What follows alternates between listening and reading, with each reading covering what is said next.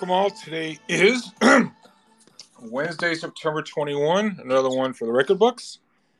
Um, that is one of my all-time favorite songs. Um, I don't know whether to play that or uh, "Freak Out" by was it Chic.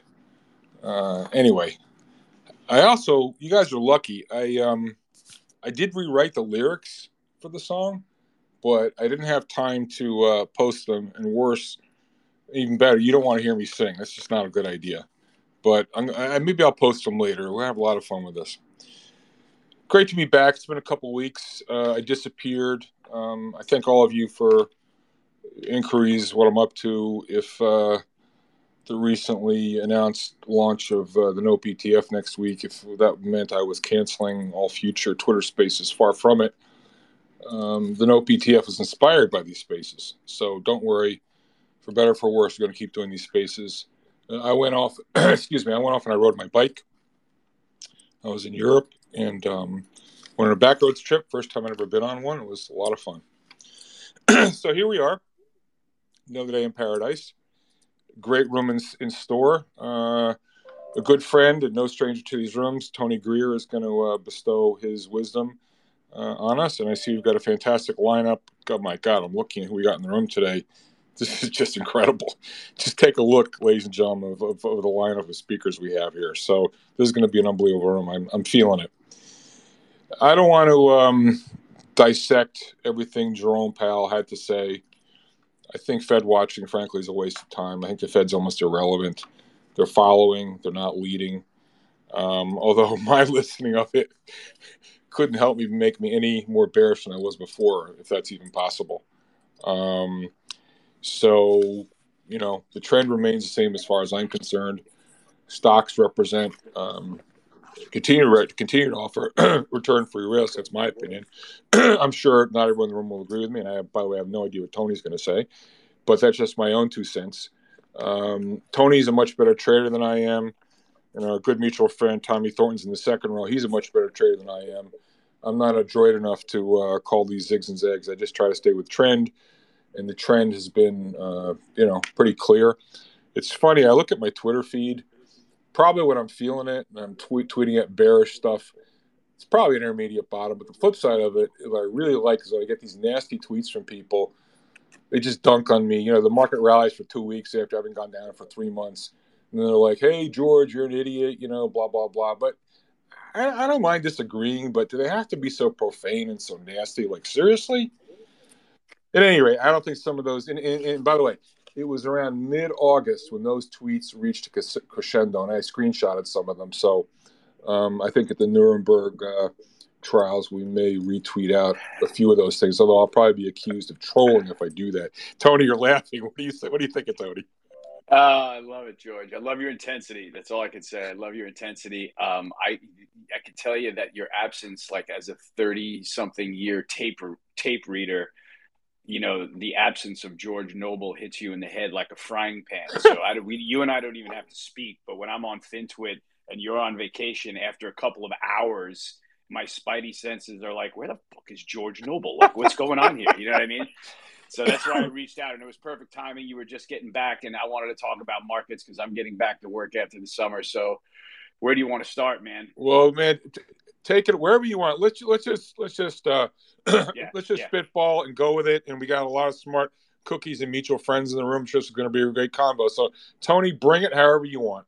All right, cool. Um, I got today's call kind of wrong. You know, I was expecting that a, a short market um, after this tremendously negative reaction after the CPI data on September um, 13th. That was a hellaciously bad day for the S&P where we carved a new high um, up around 41.75. And then after, um, you know, FOMC data came out, it's, excuse me, after inflation came out worse than expected, we took a nosedive. And I think we're still completing that move. Um, you know, we saw a lot of violent selling and we saw six sessions after that CPI print of, you know, massive tick extremes on the downside we consolidated for a few days ahead of the FOMC, and in the last two hours here, we dumped into a new low. So, you know, as a tape reader, trend follower, tech technician, that's a bad close. It looks like we're heading for lower prices. Most obviously, um, you know, a retest of that double bottom first um, from July at 37.40, and then we'll see. There's the uh, June low below that at 36.50. But the way the tape is trading, George, it looks like you know we're going to be in for a lot more of the same. You know, if you wipe Jerome Powell and the FOMC off the board today, you saw a lot of what we've been seeing, right? A, a, a dramatic new high in the dollar. Um, to the point that people are like, oh, there's no such thing as an Icarus print for the greenback. That's cool um, you know, a new high print in yields. Um, it seems like you know, as much as the Fed wants to say that they, you know, sound like they've got it under control, I feel like the bat signal that I've been calling it the two-year yield, you know, just keeps vaulting to a new high and putting pressure on them. I think that the bond market is very clearly reading the sort of political response to inflation as being wildly inflationary, and yields won't back off. Um, and right now I feel like commodities are sideways to higher. You know, there, there's still the story where, um, you know, all the markets are pretty physically tight. You know, we've seen a big pullback after the um, economic, you know, data and COVID China lockdown story of the last couple of weeks slowing down the economy um, you know, kind of as expected stuff, all within the ebb and flow of, you know, these commodity markets. And right now, the BCOM is in a battle for its life on the 200 day moving average, trying to maintain in an uptrend. And so, you know, you look at the fundamentals and you see tight markets and backwardated markets, and, you know, the continued attack on supply. And you say to yourself, how the flying flock is price going down? You know, and you look across the pond and you hear observations from Prince Abdulaziz, you know, from Saudi Arabia, who's noticing dramatic disconnects between the physical and um, paper markets, right? He sees the paper markets selling off. Meanwhile, he's raising prices every month to Asian clients. They're paying the offer. Um, you know, the physical markets are extremely strong. The refinery runs are strong refinery capacity is, is running at you know extremely high capacity. The refiners in are in a great position to make money. So I'm really not as concerned about that E&P sector. But when you look at the tape today, you know we made new lows for the year. Um, in social media, in communication services, which is an ETF XLC, um, and obviously in EEM with uh, King Dollar stomping around the tape, emerging markets makes a new low. Um, we see a new high in General Mills because they crushed earnings and guided higher. I think you got to be long food producers while a lot of them are catching on fire around the country. And, you know, commodities are just kind of offered right now. If anything, the only thing that I've seen that has given signs of a, you know, real attempt at reversing, and it's not really that dramatic an attempt, is gold, which put in, you know, a new low for the move and then closed above yesterday's high um, you know, and may retrace back up to 1700 or 17 and a quarter. And I'm really just spectating there. So my axe to grind is uh, figuring out whether oil is going to hold on this dip or if the paper markets are going to keep, you know, selling oil off, you know, taking the pressure off of the natural gas markets and, you know, kind of getting back in line. Um, and maybe the tape readers that said, you know, that noticed all the doom at the highs and the commodity markets are right and we back off a little bit or if it's going to be that attack on supply slash you know ESG slash carbon neutral race. Um, you know that everybody seems to forget about, but the long-term energy traders never forget about, or the energy investors, is that you know we are so far behind, as the CEO of uh, Saudi Aramco just said, so far behind on investment that at some point um, you know, it's kind of question of when, not if. At some point, demand is going to well outstrip supply of fossil fuels, even as we try to pivot towards um, the electronic platform. So that's kind of my um, you know that's the thing that keeps me bullish in the long term on energy. I think it speaks to the fact that oil isn't backing off, you know, in heaps and leaps and bounds, you know, rather in dribs and drabs because open interest is falling. There's no spec length, et cetera, et cetera. So it gives us a lot, you know, us bulls a lot of chances to kind of hang in there.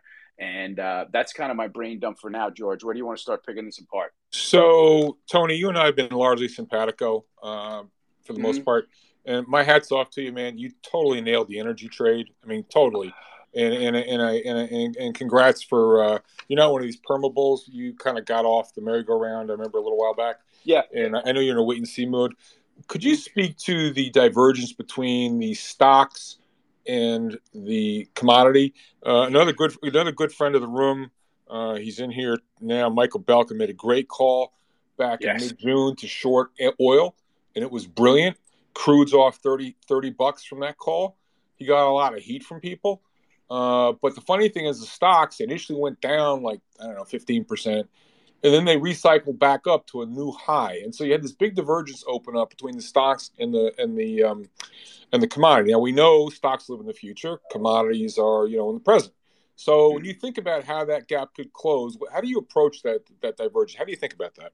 Yeah, it's a great point, George. Well, you know, I traded accordingly. I think it's important to mention that. You know what I mean? The pullback in oil has taken me out of the commodity, and I'm talking about out of the commodity length that I bought at, um, you know, in, at, at, obnoxiously cheap levels in the 20s and 30s during the lockdown puke. And so uh, that trade is over for me.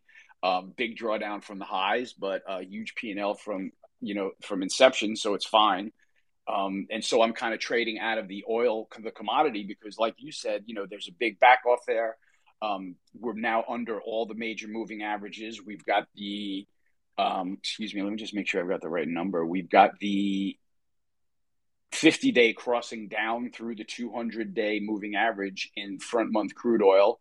That's weighing on it technically, right? It looks pretty bad technically, like it continue can continue lower.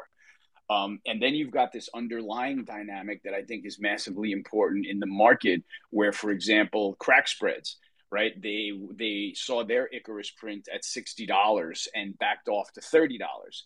And while that is a dramatic, you know, fifty percent pullback, you know, these refiners are used to navigating crack spreads between five and fifteen dollars for the most part.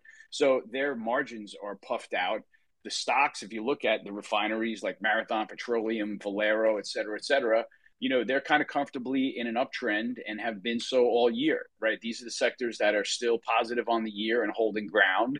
I think that they're likely attracting some money on dips when, you know, everybody's blowing their brains out of their technology stocks on new lows for the move and throwing in the towel on that stuff finally, you know, and they're saying, okay, where do I, where do I, you know, shift some of these chips around? You know, to me, it's a, a kind of a, you know, reasonable answer to say, okay, what's rallying on the year and why? And if my story agrees with that, then I want to put some flow into the ones that are up on the year as long as they're technically intact. And if you look across the energy slash natural resources, you know, and I'm talking about XOP, XLE, I'm talking about XME, et cetera, et cetera. You know, the pullbacks there are largely pullbacks within an uptrend. You know, XME is trading like crap now, it's fair to say. Um, but you know the fossil fuel sector are largely pullbacks within a strong uptrend, and the stocks are hanging in there because they're set up for success still. Right, their margins are wider. Their biggest risk right now is um, the political backdrop. Right, as we know that they're likely going to tax um, companies in Europe to pay for um, you know, inflation, et cetera, et cetera, which is bizarrely inflationary and counterintuitive to me. We'll see if that gets there in the United States. I don't think it's politically palatable, but the stocks are set up on the year technically and fundamentally better than the commodities from time to time. So from time to time, they outperform. I hope that answers your question. Very, I mean, listen, as Yogi, uh, our favorite philosopher, uh, Yogi Berra would say, you know, predictions are difficult, especially about the future. Um, yeah. You know, I, have been very conflicted on energy. Um, uh, I was with Michael in mid June. We made the call uh, and took a lot of uh, hits from people. Michael took a lot of hits as well, but he proved to be right on that call.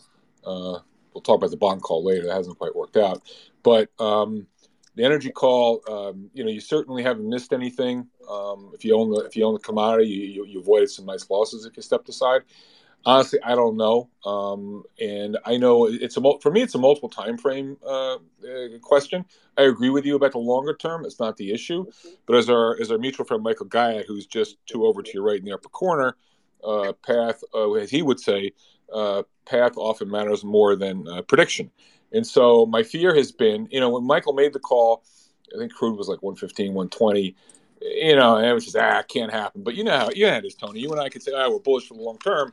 But trust me, there comes a point where on the downside, you know this and I know this, mm-hmm. you're sufficiently wrong, you just stop yourself out. So, what would it take for you to, you know, the, the Mike Tyson uh, line, you know, everyone has a plan until they get punched in the face, okay? So, you're, you're enduring long term bullishness on the stocks, which I share.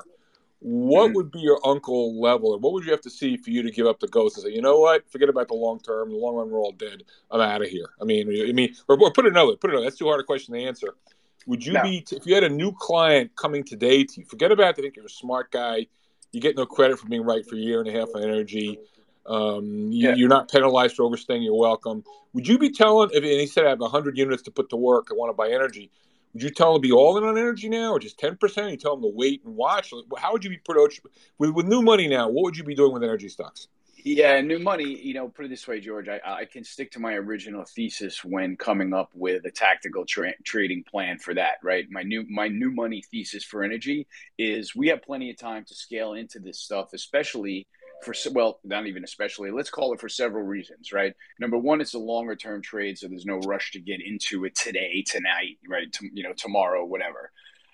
Number three, um, well, sort of on the way there is with the stocks, I feel like they are going to eventually, you know, with the way the S&P is trading, right? My thesis has been higher yields due to commodity inflation weighing on the S&P, crushing technology first and the most interest rate sensitive stocks the worst, probably natural resources the least, and sort of that's my idea. You know, so I can hang in there with these energy stocks seeing as they continue to really kind of outperform the S&P, but if they broke their levels and really broke trend, it would be no problem for me to sell out of those positions, right? Like right now, I've got kind of a trailing law, uh, trailing stop in XOP at around 105 below that July low that I just endured, where I was hiding under my desk, sucking my thumb for a couple of hours a day um, you know, below the recent 65 low in XLE. You know, you break all the trend lines down there, and these aren't far away. But you know, I'm a tactical trader, George. So when it, when things like that happen, I get shaken out, and I sit here with eyes wide open, saying, you know, do I want to get back in on this trend, or is my mind changing? So right. the price, you know, the prices where I get out are reasonably close to the market. I, right. I and, and, and, and, that's a great point, Tony. I think it's important everyone in the room understands that because everyone's got their own style. Uh, their own, um, you know, the, the, the, the, way they approach markets. You know, the buy and hold crowd, um, you know, your short term tactical stuff not of interest, but there are a lot of hot traders and they want to trade, you know, weekly, monthly, and you know, if you if you if you if you uh, access to price is at a is at a bad local level, you can wind up looking pretty stupid pretty quickly. Tony, let me just shift gears a little bit. Um, and by the way, for those of you that don't know Tony, um, TG Macro, um, the Navigator excellent publication. Strongly urge you to reach out to Tony. He's must follow. And what I like about Tony, unlike some people, I don't know who that might be, like yours truly, who's dogmatic. Tony just, you know, it's trade what you see, not what you think. You know, Tony, guys like me, it's like we have a view, it doesn't work, and then, and then it's like, and then it's like schmuck, turn the page upside down. So, yeah, now it looks better. See, Tony? Yeah. Uh, okay. All right. But but but Tony, seriously, yeah. but you know, I read your stuff. I can't get enough of it.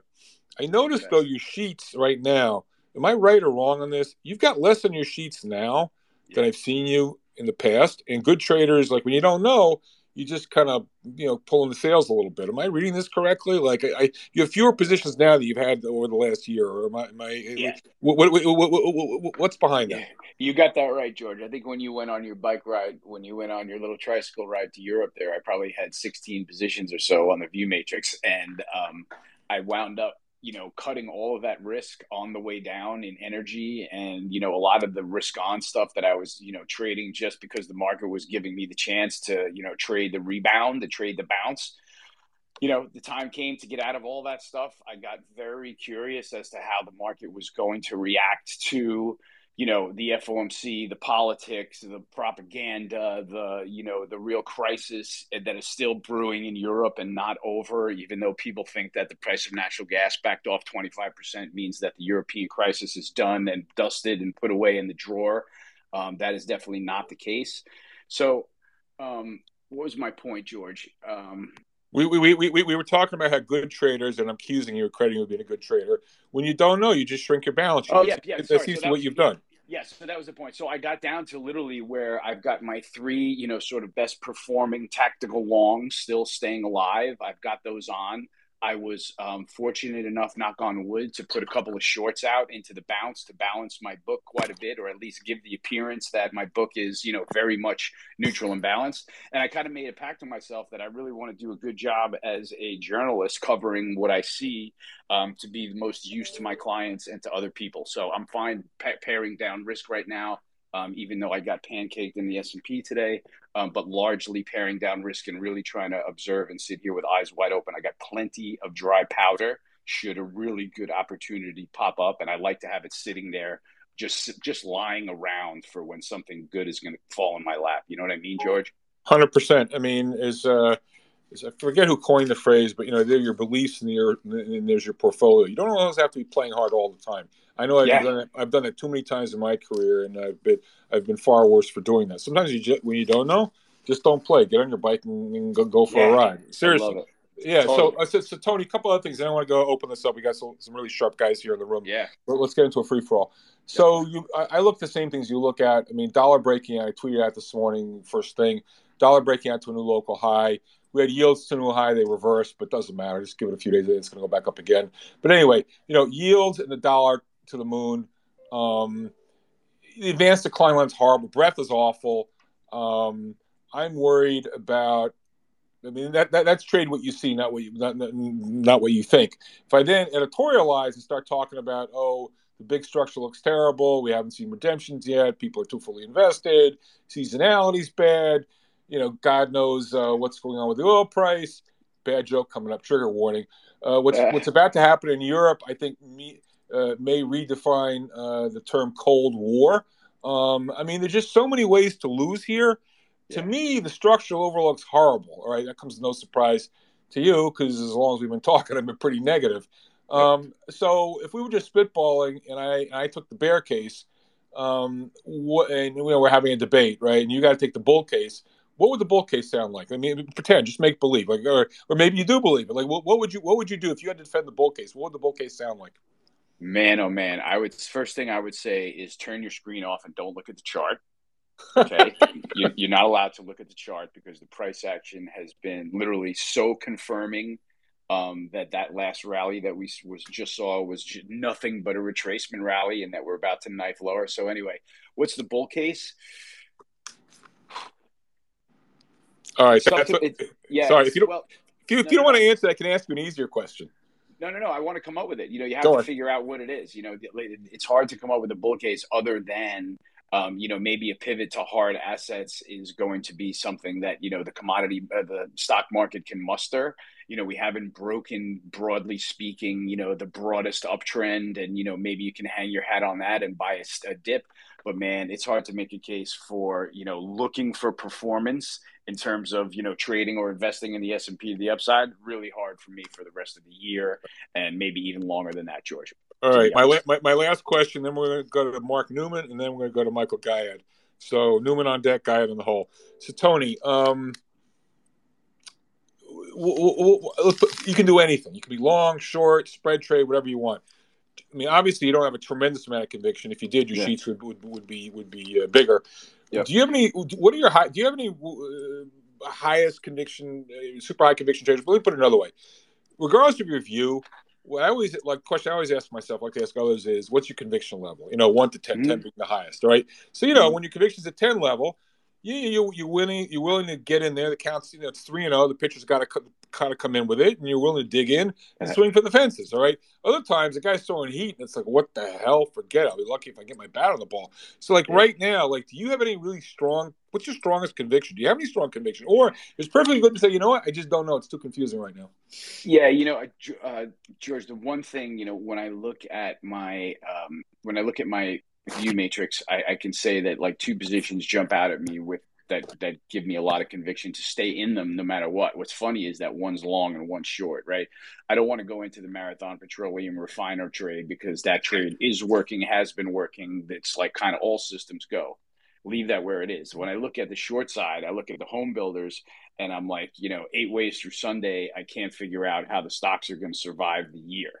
You know what I mean? Like this is a sector that is you sort of got it right where you want it. Rates are rising.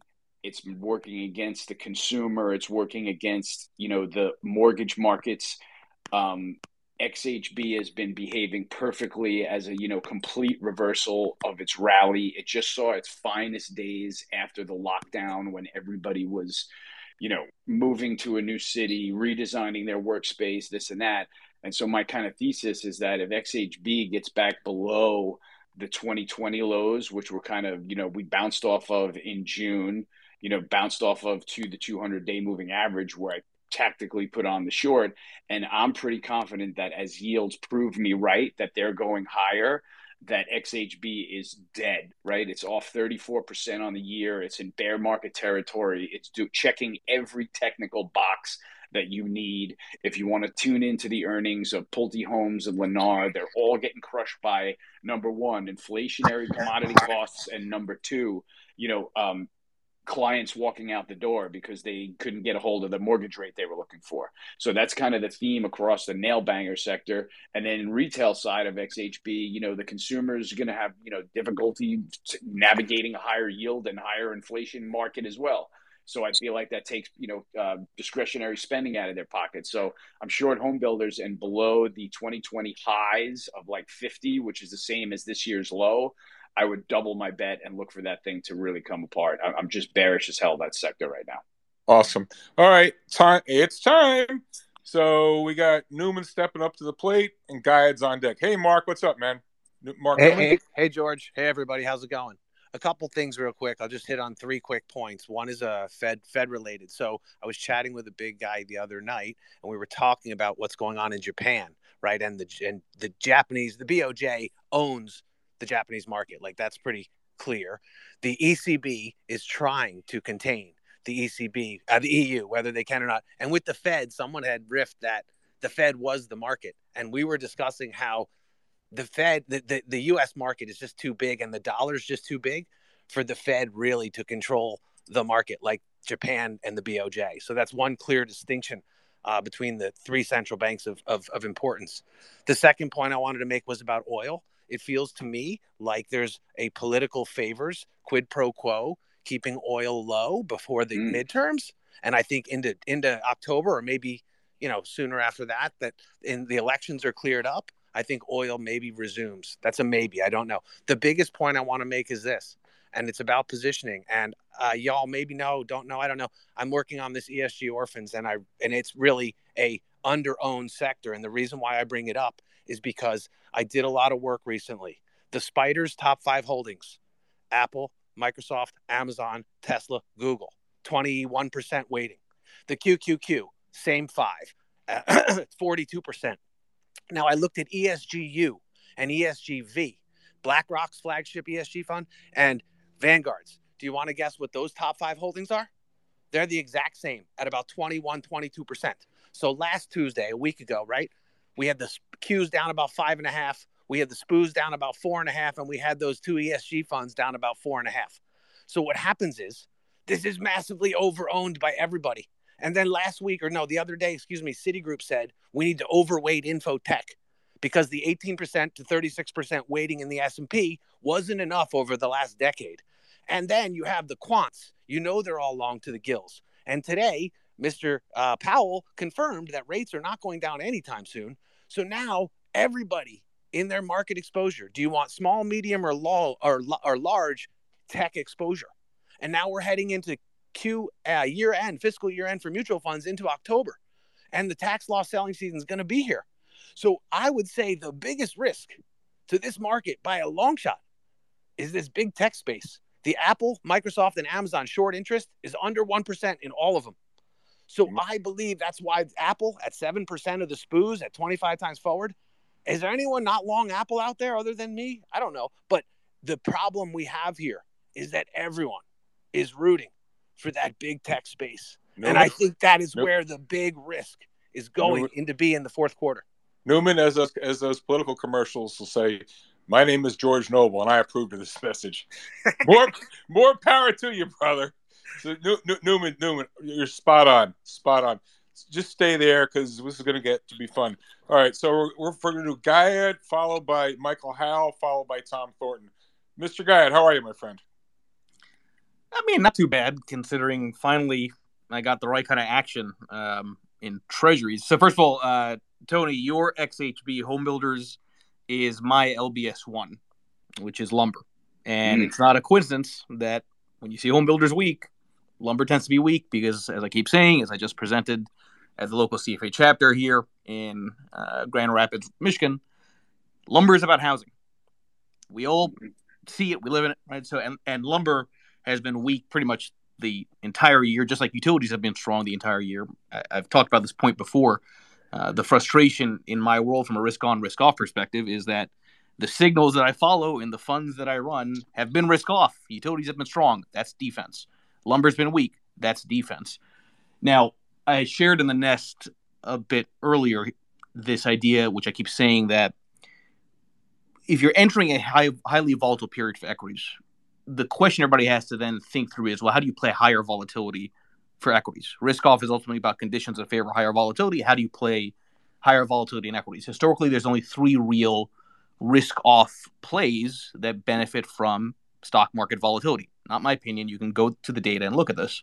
When you're in high volatility regimes for stocks, the three best ways to play that volatility are long duration treasuries, followed by gold, followed by the dollar. Historically, of those three, long duration treasuries, not an opinion, are the best way to play risk off, except this year, where it's been utter hell. The worst of the three, the drawdown in long duration treasuries, is larger than the drawdown in equities. The interaction of the drawdown in treasuries to equities in the drawdown is something we've never seen before in history. Now, let's play it out.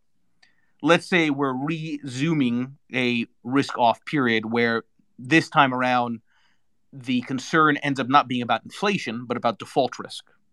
Right? Because I keep going back to why are treasuries the best risk off play? Because it's about default risk off. Credit spreads widen, money flows into the quote unquote safety of government debt because the reality is the government owns our assets through taxation, not us. Right. So that's why you see that movement in the long end. I think today, I think really actually last Tuesday is when the regime started shifting. Uh, today is a good example of the point that this narrative that uh, the Fed uh, hiking rates is not good for long bonds. It, today proves that that's not the case. Long duration treasuries were the only thing, one of the few things that were actually made money as yields fell on the long end. I keep making this point: the Fed does not control the long end of the curve. So everyone, I think, should ask themselves very simply uh, this question: If you go with me, based on history, based on the data, based on the quant work, that your three risk-off plays are long duration treasuries, gold, and the dollar which of those looks the most undervalued? It's not the dollar. It's not really gold. So if finally the regime is shifting, if now we get into a classic risk off moment, okay, fine. You can have the short end rates rise to the point of of uh, others here saying that rates will keep rising, but it's always a question of which rates. The way the rates that probably are rising will be or that were likely to rise will be short rates because the Fed controls that. Junk rates, which means credit spread widening. And if that's the case, the rates that will be falling would be the long side of the duration um, angle. I desperately need that. I mean, the shit that I've gone through this year, I've talked about this ad nauseum. I have three funds, they're rules based. They all suck this year, unfortunately, because they all use treasuries as the risk off play in high volatility based on historical relationships, even in the 70s.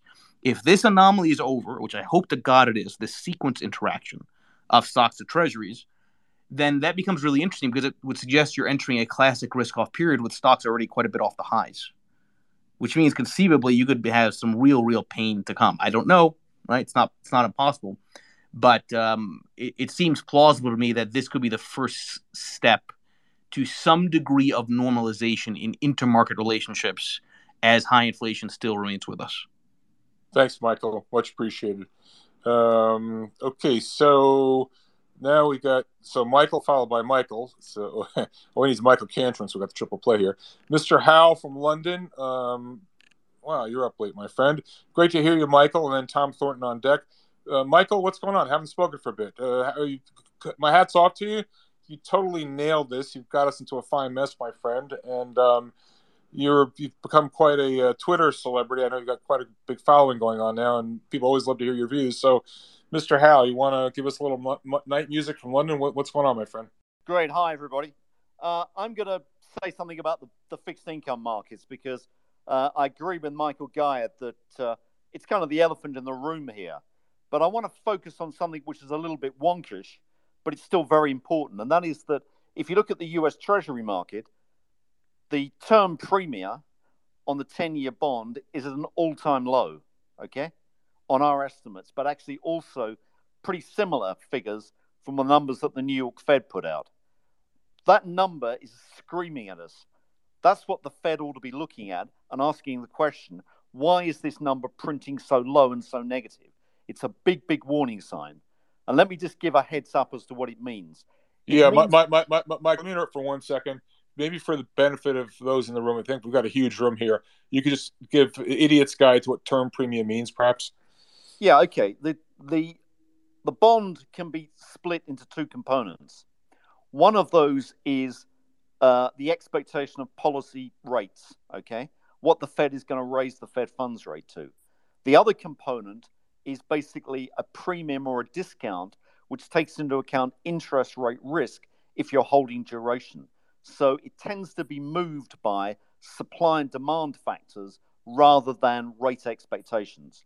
So think of it as an extra bit on top of expectations of rates, and it can go, it can trade at a premium or a discount but it has huge information in it. It's one of the most valuable pieces of information in the entire financial market. That is trading at an all time low. And what it's telling us is one of three things, okay?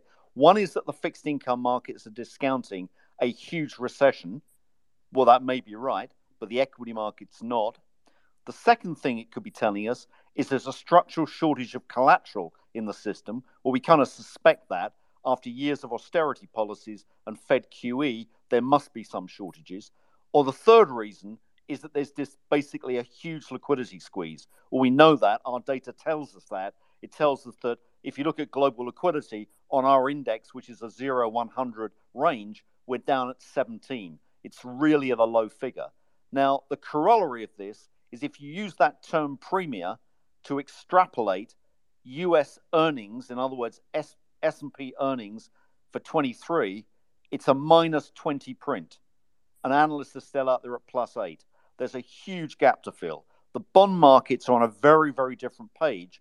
And what's more, the term premium is telling us that there's a lot of shit out there that's going to hit the fan. Hey, hey, Mike, can I ask you a quick question? Because I have this this it's not really a conspiracy theory, but I have this belief that the Fed probably desperately wants to see real risk off behavior take place, meaning money flow into treasuries so that they can sell into that demand. In other words, historically, when you have higher volatility in equities, long duration yields fall, there's a demand for that flight to safety in treasuries. Again, that's the risk off trade historically. Uh, they want to roll off the balance sheet, they want to sell treasuries. They can't do that if yields keep rising without causing an outright depression.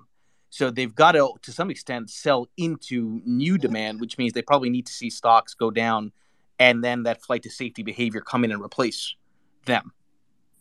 Yeah, I think that makes complete sense to me. Yeah, absolutely. Uh, there's a there's a trillion of new treasuries to sell, and the Federal Reserve is probably uh, aiming at half a trillion a year. So there's a there's a lot of supply coming out. That's for sure. Uh, but you know that's uh, that's another factor in a recession the demand for Treasury will go up big time. And I don't know many funds that are overweight Treasuries right now. So, so, so, so, Michael Howell, just continue with that. So, um, you know, and again, uh, Michael Howell must follow CrossBorder Capital. Uh, Michael, you've been, you've been, and I'll say it again, and and and and you're not, you're not paying me to say this or otherwise. You alone, I'm going to embarrass you. I remember visiting you October last year in London uh, almost a year ago, and you were already banging the drum then. And as I've tweeted at many times, not only were you right, but you were right for the right reasons. You called this liquidity thing, and so um, you know, no pressure here. It's hard to kind of outdo what you've done. You've been on a real roll here last year. But where are we in this continuum? You think? I mean, I know you've been tweeting out and asking a leading question here. You've been you've been positing that you know 3,000 S and P is in our uh, is, is is is it our future perhaps? But give us a framework for how for you know, where do you think the market could go to, and how do you get there? Well, I think the the answer is, I mean, there's a there's a chart we put out on our Twitter feed pretty much every week, which is mapping uh, Federal Reserve liquidity injections into money markets alongside the SPX, and it's tracking, you know, remarkably closely. If the Federal Reserve is believed in what they want to do to take another trillion or trillion and a half out of the balance sheet, you're talking about um, uh, an SPX trading around 3,000, possibly 3,200, but somewhere in that range. So there's a, there's a big drop yet. If they make an error, which is entirely possible, and the error could be that they allow uh, reverse repos to jump, uh, and that's a concern internally in the Fed as well. Uh, you could be seeing, uh, you know, way south of 3,000 on the on the S and P. So the, the outlook's not great. Now, probably the US market looks one of the better ones worldwide. Uh, I can't believe why anyone wants to buy the eurozone markets at the moment. Um, uh, you know, the, these things look even worse. Uh, but basically, you know, we're we're on the on the Fed page right now, and the uh, and the market in the US does not look good for all these reasons. But the bond markets are there, you know, telling, screaming at us that there's a big problem there. And I would just urge everyone, including uh, people at the Fed, to look at what the term premium are telling us. This is these are abnormal prints, uh, all-time lows, 60-year lows in term premium, uh, and that's telling us that there's huge excess demand being built up in the Treasury market. So, Mike, Michael, just Michael uh, Howell, um, just put just listening to you uh, uh, crosses my mind. It seems that if one wanted sort of a um, a high conviction uh, trade, um, high Sharpe ratio, sounds like I'm not sure what words in your mouth. This is the wrong trade, and you tell me what is the right trade. Sounds like you you'd be very um, and, and, guy. Don't speak up. You you didn't ask me to ask this question, but I'm I'm going to pour gasoline on your fire. Being long of bonds versus short of equities, uh, Michael Howell. It sounds like you would very much like that trade, correct? Yeah, I think I, I would like that trade. Uh, I think I would uh, I would tend to be nearer the front end of the curve right now, and the reason for that is not because uh, you know bonds uh, bonds would probably try and rally uh, in a recession. The trouble is there's a huge amount of supply out there, and you're not getting a lot of demand coming in from foreigners. Uh, a lot of that has been already is already been satisfied, and we know the Chinese are not buying anymore. So that's been a major element in the last few years. Uh, therefore, I would tend to say, you know, you want to be nearer the front end, probably mid duration. I'm not so convinced that the long end will rally a lot. It, it should do, but I'm I'm not convinced by that. And Michael, one, one, one, one other question, um, because you've got a very uh, you know, global perspective. Most of us in the room are more uh, insular than you are. We're you know Americans, of course. Um, you mentioned the euro um, and what's going on there, uh, and then there's of course Japan. So maybe just a word, just flesh, tease out a little bit further your view on sort of the the, the euro, the European economy, the yen, and the Japanese economy. Because again, you know, currencies is all a relative thing. And so, you know, we, we, I remember last time we spoke, we're, you, were, you were rattling on about the Japanese. and the end, you know, it, it, it's continuing to grind lower or, or higher, you know. Um, so, what, what are your thoughts about where we are. You, you mentioned, as I recall, I thought you said the, the, euro might go to 85, possibly, whatever. But what are sort of your updated views on on, on the eurozone, European economy, currency, and, and, same thing for Japan? Okay, well, on, on the euro, I still hold to the view that the euro is uh, is vulnerable to uh, a major sell-off, uh, and I, I, still hold to that. The reason being is that uh, the anti-fragmentation policy of the ECB, which is basically trying to stop yield spreads across the uh, EU countries from blowing out vis a vis the German Bund, uh, that policy requires more liquidity. Uh, they've already basically stepped up to the plate. Uh, one of the things that they slipped into uh, the monetary policy announcement last week when they hiked rates by 75 basis points is that they allowed banks uh, to basically hold on to their special loans that they'd taken out from the ECB uh, during the COVID crisis. So, in other words, what it means is the ECB balance sheet is not going to be run off anything like as fast as first slated. Uh, it's going to be bloated for some time. And that I think puts a lot of downward pressure on the euro, particularly if the Fed is uh, is squeezing the balance sheet in the US. So that's that's number one. Uh, I mean, from a European stock point of view, that maybe is a little bit of a palliative in the sense that uh, you know you've got a, a weaker currency to help. Uh, in terms of Japan, I think we're very close to the stage where the BOJ actually starts to tighten monetary policy. You can't see a currency collapse at this rate uh, and just be nonchalant towards it. I think there's been, I mean, although this sounds like a conspiracy theory, I probably aired this before, George, on this on uh, on your uh, Twitter Spaces, is that in the period from early March to early May, the yen fell at an annualized rate of 82 percent. Uh, in all my years in financial markets, I've never seen markets do that to a currency. Uh, only governments do that. There right. must be something behind it. I think the yen was a stalking horse. I think it was a stalking horse to basically hit the Chinese. I think the dollar has been weaponized, and what the uh, what the U.S. Treasury was trying to do was basically to push the uh, yuan through seven, uh, which they probably succeeded in doing. Uh, the Chinese have been trying to hold that back They've been tightening monetary policy through much of the last nine months. Uh, that's why the, one of the reasons the Chinese economy is so is so weak. There's no sign that they're changing that now, but I would suspect since they've allowed uh, the yuan to devalue, they've finally sort of thrown in the towel. I would suspect that we're probably weeks or months away from a major easing in China because they've got to do that, and it may coincide with uh, with what's going on in the October 20th Party Congress when Xi Jinping gets re-elected. That would be uh, bullish for commodity markets. Right. Okay. So, hey George, um, can I add one thing on Japan? Yeah, just quickly, quickly. One thing on Japan. So, so October first, October first, they're going to start passing much more costs Yeah. on to the consumer, and basically the CPI in Japan, which is down around two six last reading, is probably going to double in the next month, month and a half. And you got Kuroda still buying JGBs last night a trillion yen. So I think that the QE FUBAR that is Japan is coming to a cl- coming to a head quickly. I'll add. That's it. Wow. All right. So look, let's just reset here for one second. Um, so I think Michael Gayed has a quick follow up for Michael Howell. Then Michael Gayed, after your question, we're going to Tom Thornton and then Doomberg. Michael Gayed, do you have a follow up for Michael Howell? Yeah, real quick because on, on that euro um, further sell off, and I, I've I've been bringing this idea up quite a bit the last several months, and I'm increasingly of the mindset that this is likely to happen, which is there seems to be a looming sovereign debt uh, default crisis that's coming, which you can argue the Fed maybe wants. I always go back to that point that inflation's a process, deflation is an event.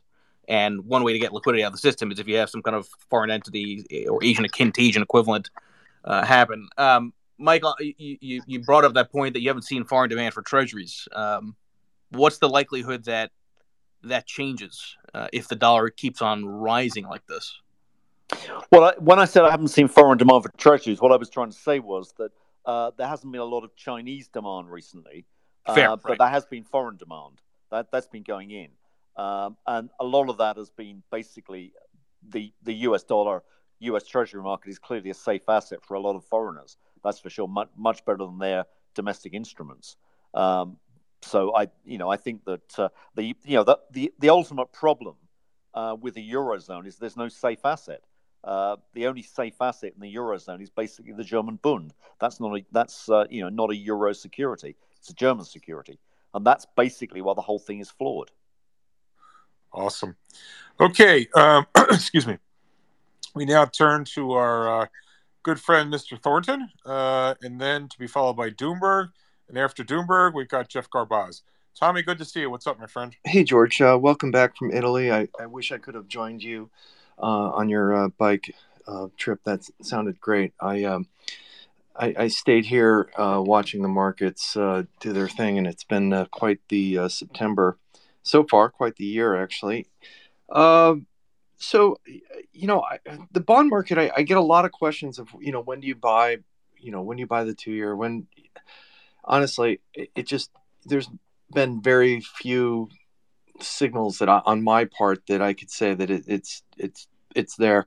Uh, market sentiment on bonds is really really low um, on the DSI daily sentiment index data that we we put charts on.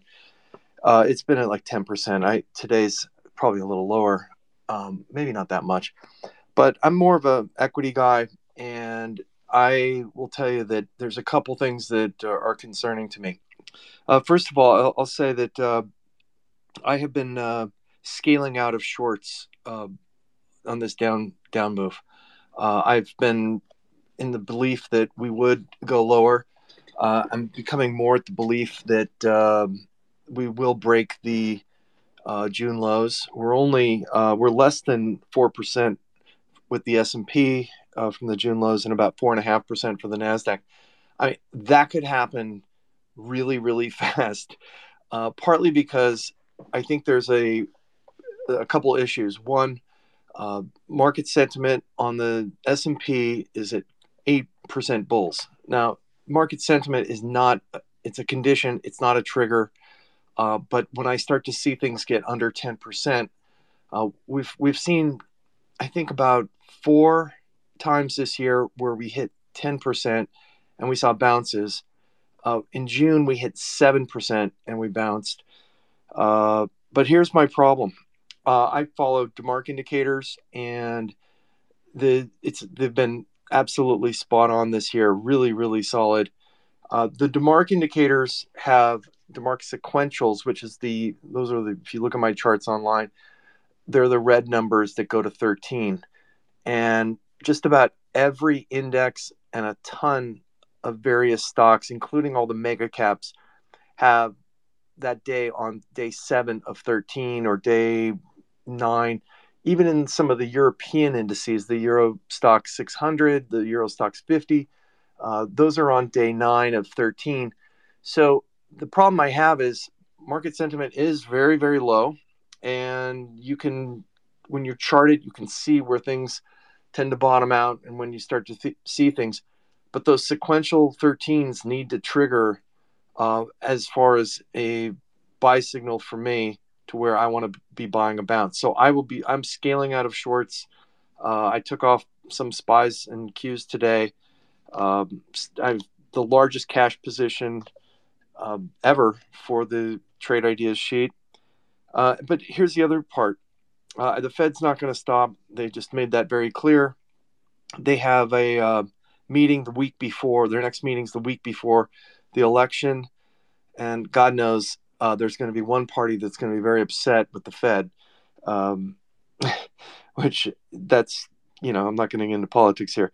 Uh, retail has not capitulated, and the Bank of America fund manager survey stuff, and oh, actually, no, the flows have continued to show retail is buying the dips, and a lot of that will, will be will be like 401k type money that that goes in, but retail has not capitulated, and I think that's a big deal. Uh, you've also had uh, earnings blowups. I think FedEx was just absolutely devastating, and one of the ones that you don't want to see if you're a macro person because FedEx has so many different tentacles in so many different places from consumer demand to business. Uh, it's just, it was devastating. And I think that we're at risk now for more earning surprises. And as you see, the market doesn't really take too well to those uh, earning surprises. So we're in a really tricky period right now. And I put out a note the other day and I, I I basically called it chart doom. And I don't like to be, you know, hysterical about, you know, you know, the, the like some people that, you know, the end of the world's coming. But I do have a um, price target on the S&P and it's based off of a, a one of the DeMark uh, variant of a Fibonacci retracement. S&P 2962 and that's uh, a 0.618 retracement off the highs. Now, the problem I have, and, and some people say, oh, that's just, that's crazy. Well, back in um, other periods, let's say in 2020, uh, if I had said that 2100 would be uh, the target, you probably wouldn't have thought that could ever come true, and we were within within 100 points on the S&P. In 2008, we not only achieved that, but we went much lower. That was at uh, 959 and we went to 666, right? So we went even further. In the tech bubble, it was at 943 after being over 1500 on the S&P and we went even lower to 763. So this is not based off of like some pie in the sky type of theory, but it's something that's happened in the past. So my view is that this could be rather slippery in, into Q3 earnings, which this, and I've talked about it with you, George. This reminds me of Q3 in 2000 when a lot of the companies had to give up and, you know, they were at the confessional telling everybody how crappy their numbers were going to be. And a lot of those companies were big tech companies. Apple went down 50% in the in Q3, Q4 and I mean it's it's a different company obviously now, but I think people have to understand that uh, there are a lot of people trapped long in a lot of stocks, and if this thing breaks, don't be surprised if it, if it really breaks hard. And I'm not going to use the, the the word. Well, it. It could crash. Um, but I'm not positioned for a crash. I don't like to position for a crash. I don't recommend people go out and buy out of the money puts or do something silly with a lot of their money because this is the time where you need to just preserve capital and get through this and look for uh, places where we get bounces and you know rinse repeat um, and keep doing it. 100% tommy. Really well said. And yes you know shorting is for professionals but at a minimum uh, preserving capital like you said um, holding cash so you have so you're not getting margin called the market tanks so you've got a balance sheet sheet to be able to redeploy capital um, when the market finally gets washed out. I mean, I just see so many ways to lose, and a very high probability that we're going to lose, and so many and so few ways to win, and a low probability that we're going to win. Talk about the market going up or down. But to me, look, there's no guarantees in life. The risk reward setup to me just looks horrendous, uh, and so you know, let's I'll put it another way. Put it another way. I have no sympathy for anybody who loses money being long in this market. You don't want to be short, fine, but being long, you got to be out of your mind. Thanks for that, Tommy. All, All right, right, let's let's keep moving here. Um, we're gonna do Doomberg, and then we've got uh, Geoff Garbacz on deck, and KFAB in the hole. And after KFAB, we've got Amy. So Doomberg, good to see you. What's up, my friend? George, how are you? Really um, amazing space, and a real honor to be part of it. Thank you for um, inviting me up to speak. I have um, three points to make to add to the discussion, uh, and I agree with with a lot of it um, since I've uh, I've been listening here. Um, uh, and and you caught us at a good time. We have our monthly um, webinar for our pro tier tomorrow, so we spent the last two or three days with our heads down, um, getting ready for a presentation we're giving um, that that gives an overview of the, of the global energy uh, markets and and what's going on in that space. So the first big aha from that research and putting together that talk is um, we we have this uh, mechanism internally to normalize the primary energy prices you see on your Bloomberg screen so that you can directly compare coal to oil to gas to pick your favorite primary energy source. Uh, and the way we do that is we correct for currency, we correct for units of trade, and we correct for um, inherent energy embedded in fuels. So, for example, there's 24 million BTUs uh, in a ton of coal um, and there's 5.8 million BTUs in a barrel of oil. And so when you put it all on the same page and you just read across the different primary inputs, there's a really fascinating situation in the market today that we think is telling us a very important signal. And that is this um, coal on a dollars per million BTU basis is more expensive than oil today. And that's almost unprecedented. Wait, wait, wait, wait, wait. Mic drop, mic drop. I don't think we heard. I don't think I heard you correctly, Doomberg. So you're gonna have to say it again. I'm pulling, pulling. Yeah. Could you so, say it again slowly, please? Yes. So if you normalize for how much energy is in a ton of coal versus how much energy is in a barrel of oil, and you plot them all on the same chart in dollars per million BTU, the price of Newcastle coal is higher than the price of WTI oil which is um, the second most remarkable thing we find when we look across the energy landscape today. Um, so, what does that mean? What could that mean? Um, to us, that means um, that we're entering a period of stagflation, um, significant recession with inflation um, uh, coming with it. Uh, why is that?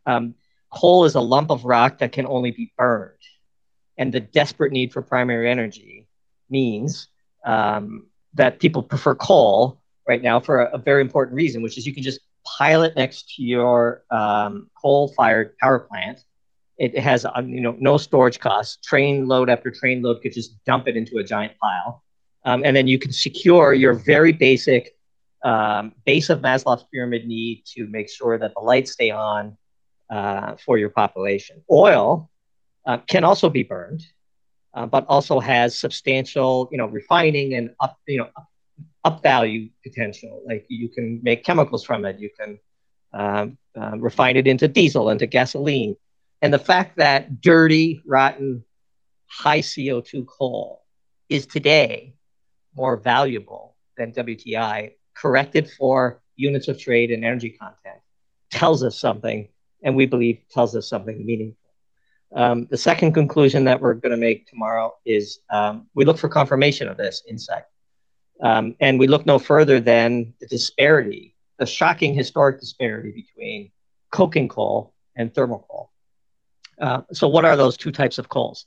Um, thermal coal is the coal I just quoted, and that we that we said is more valuable than oil. Um, the only thing you can do with thermal coal is burn it for heat, and then you you know um, boil water and spin a turbine and make electricity. Coking coal is a a premium version of coal, um, and coking coal is used to make steel. Um, historically, until very recently, coking coal has always sold at a premium to thermal coal. And why is that? Well, it, has got lower sulfur content. It's got higher BTU values. Um, it's a premium coal. It requires extra um, refining uh, in its in its processing. When you when you mine for it, you you have a few extra steps in the factory before you load it onto the train and send it from Canada or you know Australia or Indonesia, and you, and you send it to um, China or India or, or uh, Vietnam. Pick your favorite manufacturing center. Um, the coking coal is always sold at a premium to thermal coal, and today um, you can't give away coking coal, and thermal coal is through the roof. Um, so, and this is despite the fact that we believe, uh, although the market seems to be proving us wrong, that uh, many uh, thermal coal powered uh, fired power plants could in fact use um, coking coal. It's selling at 100 to 150 dollars a ton discount uh, depending on, on which grade that you look at and which market you look at, to thermal coal, which again is another bizarre, um, really insane market signal that must mean something. And to us, again, we think it means um, the uh, desperate bid for primary uh, is going to be uh, way more important to the incremental economy than the uh, value added manufacturing sector. And then the last point that I, I, would leave you with before giving you back is once again, um, as I think Tony mentioned earlier, you know, hey, you know, Dutch TTF is off uh, 50% from the blow off top at, at $100 per million BTU. Um, the spread still between um, the US natural gas and in particular Canadian natural gas versus, um, you know, basically LNG pricing going into Europe and Asia is it's astronomical. It's off the charts. Um, and so we're very interested in uh, any manufacturer that is based in the US that has natural gas as a primary input and for which their products are priced globally. Um, you know, if you look at fertilizer players, the global price for fertilizers creeping back up near the all-time highs uh, from the sort of July timeframe. Um, those people will be printing a shit ton of cash. Uh, whether or not um, that cash is reflected in their current stock price is beyond me. Um, but I, there are going to be companies for whom um, playing the spread in natural gas is going to be an epic all-time uh, cash printing uh, opportunity for them. And, and, I would look to get long some of those equities uh, if that's the kind of thing that, that, that, you do. So those are our three points. Um, coal selling for more than oil is unbelievable. Coking coal selling for a huge discount to thermal is unprecedented. And anybody who can buy cheap natural gas make something real, and sell it uh, on the global market uh, is going to print cash in the next few uh, three to six months. Hey, Doomberg, that's absolutely phenomenal. Um, really appreciate that. Quick, quick, quick question for you though. Um, said, um, and um, Dr. Uh, Anas Al-Haji's in the room. Maybe he wants to jump up on here as well. Um, you know, the, the idea was, and Anas had made the point a few months ago when you know crude was up at 125 130 that um, you know, watch out uh, reasonable chance could, could you know 200,000 barrel uh, change in demand one way or the other uh, prices could fall precipitously and he was uh, how should we say that observation was not widely uh, um, received or applauded he's proven to be totally right um, I'm a big believer I'm a conspiracy theorist I believe you are as well um, and someone earlier in this call mentioned it that, that there may in fact be some uh, behind the scenes um, uh, machinations whereby the oil price is being uh, depressed in the short run in advance of the U.S. elections. But again, I don't want this to make a political uh, debate. I mean, this happens all the time. I'm just curious from where you sit, Doomberg, um, given that you're so involved in commodity markets um, and you know the extent to which the, the, the demand, the financial demand for oil uh, has collapsed or is maybe being um, suppressed deliberately. Juxtaposing that with what you perceive to be the changes in physical demand for oil, do you think there's some credence to? And again, requires speculation on your part, but that's sure. what it's all about. Um, do you think there's some not so hidden hand of you know government intervention going on here, handshake agreements between certain Mideast interests, perhaps, and the Biden administration, so on and so forth. And again, I don't want some political debate. Sure. Let's do it, but it is certainly surprising to some. Maybe you could just talk a little bit what you think is really going on in the oil market. Well, I would say as an investor, if you're debating politics, um, that's negative alpha. If you're trying to understand politics, then you have the potential to create positive alpha. And so, in the context of trying to understand politics, I think you need to look no further than the um, desperate rate at which the Biden administration is uh, emptying the strategic petroleum reserves ahead of the November midterm elections. Four week rolling average of daily um, injections of, of crude into the market is something like 950,000 barrels a day. That's finding its ways its way to um, domestic and, and importantly international refineries who have the excess capacity to produce finished products, which then get you know um, moved around the world and have dampened uh, the price of gasoline in the U.S., which is Biden's number one focus and his obsession. Um, so I would say that if you think there is no manipulation in the uh, paper market for oil, you would be naive. Um, but our point earlier on the first one between coal and demand, uh, coal and oil, is that the demand for coal is just off the charts. Um, China, uh, Germany, um, Europe, um, and so regardless of whether the paper market for oil is being manipulated, uh, the physical market for coal is just exploding. And um, despite oil being a provably uh, superior fuel with infinitely more uh, downstream use applications, the market is currently telling us they'd rather just have this black rock they can burn to produce electricity um, than this, um, you know, a barrel full of potential value add. And I, there's something very meaningful. It could be that our interpretation of that chart, uh, signaling towards sort of a stagflationary environment, is the incorrect one. Um, but that, that, we're running out of reasonable explanations for such a market um, anomaly. And look, as you know, you've been around forever. When you see something on your screen that is both um, sort of uh, unprecedented from history and also um, uh, surprising you in a way that is very difficult to understand, um, you certainly can't quickly come to any definitive conclusions. You can only try your best to guess what's going on, and that's what we're trying to do with our ProTier webinar tomorrow. And last thing, Doomberg, before we go to uh, Geoff Garbacz, because um, eh, you watch Europe closer than um, anybody, the European energy uh, uh, situation, and kudos to you for calling this out well in advance of others. Um, at the margin, um, is there anything noteworthy in the last uh, couple of weeks uh, from the political side, uh, whether it's what's going on in the UK or elsewhere, which um, leads you to think that maybe we we're we're we're, past peak ESG? Um, I think that ESG is not going to go down without a violent fight, and um, and so now I, I, wouldn't say we're past peak ESG. Um, on the plus side, um, things that maybe signal that, that I would say we're past peak stupidity um, would be, you know, Liz Truss's uh, statement um, all of the above strategy for supply. Um, but there's a couple of wild cards on the downside. So um, the military situation, which we are the first to say we know nothing about and can't predict and have nothing to add, um, seems to be getting uh, more confrontational and not less. Um, if one is to believe the sort of uh, algorithm curated feed that Twitter would like you to see. Um, and so that's a wild card. And then the other thing that really strikes us is this uh, sort of coordinated focus on quote storage levels in Europe, as if this matters, um, tells us that there's a propaganda campaign at work here to try to um, this, you know, remove some of the panic that might be beginning to uh, break out um, to the extent that it has uh, in, in, certain European countries.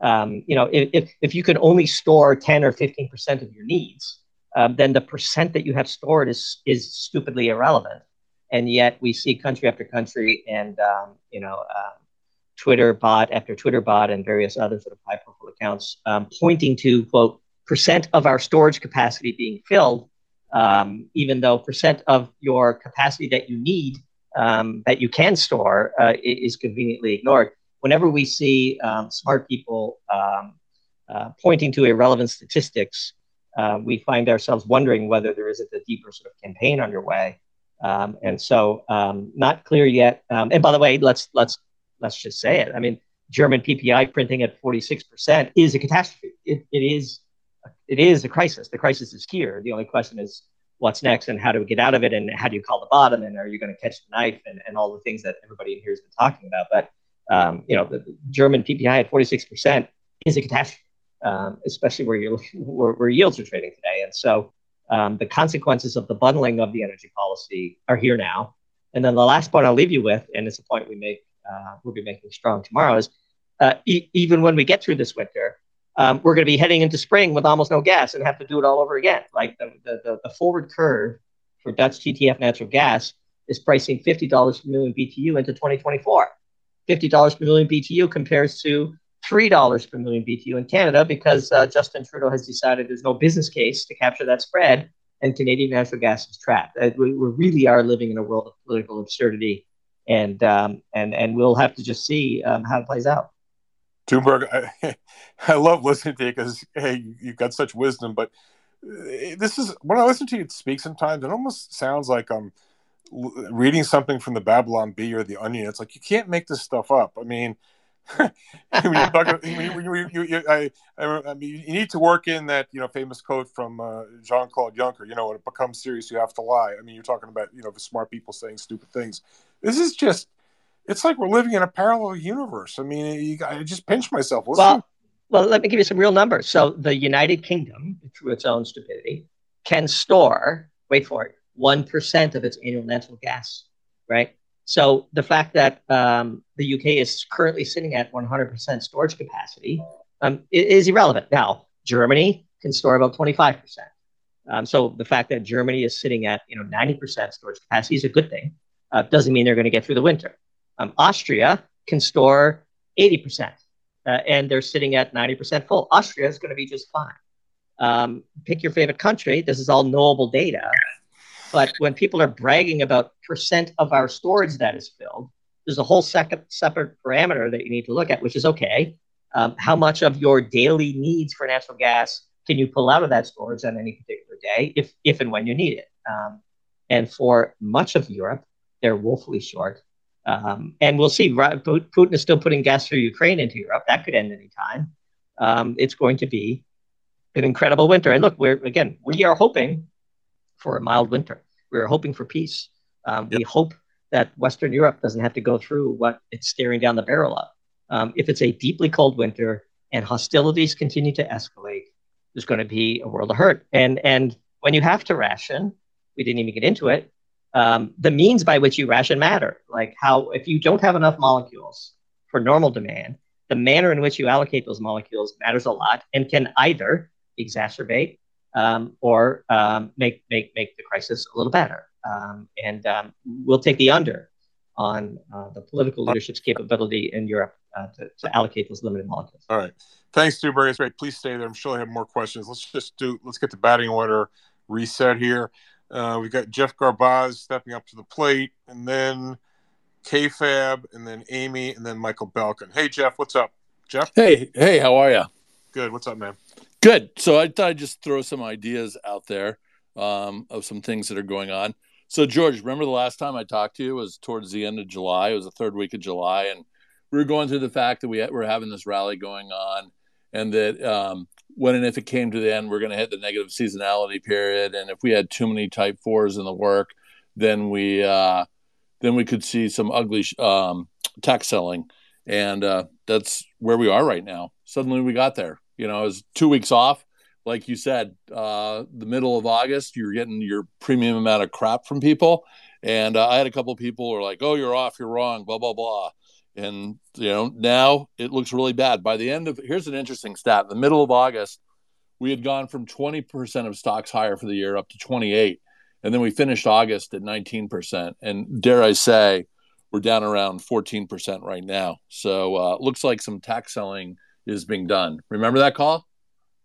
Right. So jeff let's not you and i take victory laps. What's the no, way no, forward? no no no. No no no but no but jeff in the interest of time let's let's what's the way forward please the way forward is to look at some classic type fours right now, just to throw them out there so people are aware of uh, of what could be sold from a uh, from a tax standpoint um, that would be vulnerable. So ASML, just going to do five or six really well known names. NOW, Adobe is a classic now, given that they just bought the company in the meltdown. uh, Home Depot, Sherwin Williams tied to, to Home Depot, uh, Union Pacific, and CRL and CAT would be a couple interesting names. Um, what's happening right now? What's interesting is um, the Erlanger option rank. We look at all sectors and see whether put activity is extreme. And um, we only have three sectors right now. Typically, when we get to this point where we've been down now four or five weeks, looks like it's going to be five of six. And by the way, what's interesting is if you listen to the media, no one's making it seem like it's been down five or six weeks. Um, they're making it sound like it's been much shorter, even though it's been longer in duration. So we need to get to like 20 out of 24 sectors being extreme to have another low that could be marked. So I didn't I didn't have any confidence coming in today that that was going to be the case. So it's really interesting that people aren't massively hedging because I think everyone from my conversations today, it was 90% oh, the Fed's going to pivot today and la la la, life is going to be great and wonderful. And guess what? That's not the uh, the reality. What the market has decided after uh, four o'clock today, between three and four, it went the other way. Um, next point is if anyone goes to my Twitter page, I put up two charts, which is Bullet 86. The first chart is from a speech I did last week at the Academy of Certified Portfolio Managers and it's an awesome chart. It's from my buddy Greg Forsyth, who I work with, who I consider to be the the quiet quant out there, the least known guy who's probably one of the best guys there is. And it's a chart of the top 500 stocks by market cap, and it looks like it looks at the number of up EPS revisions.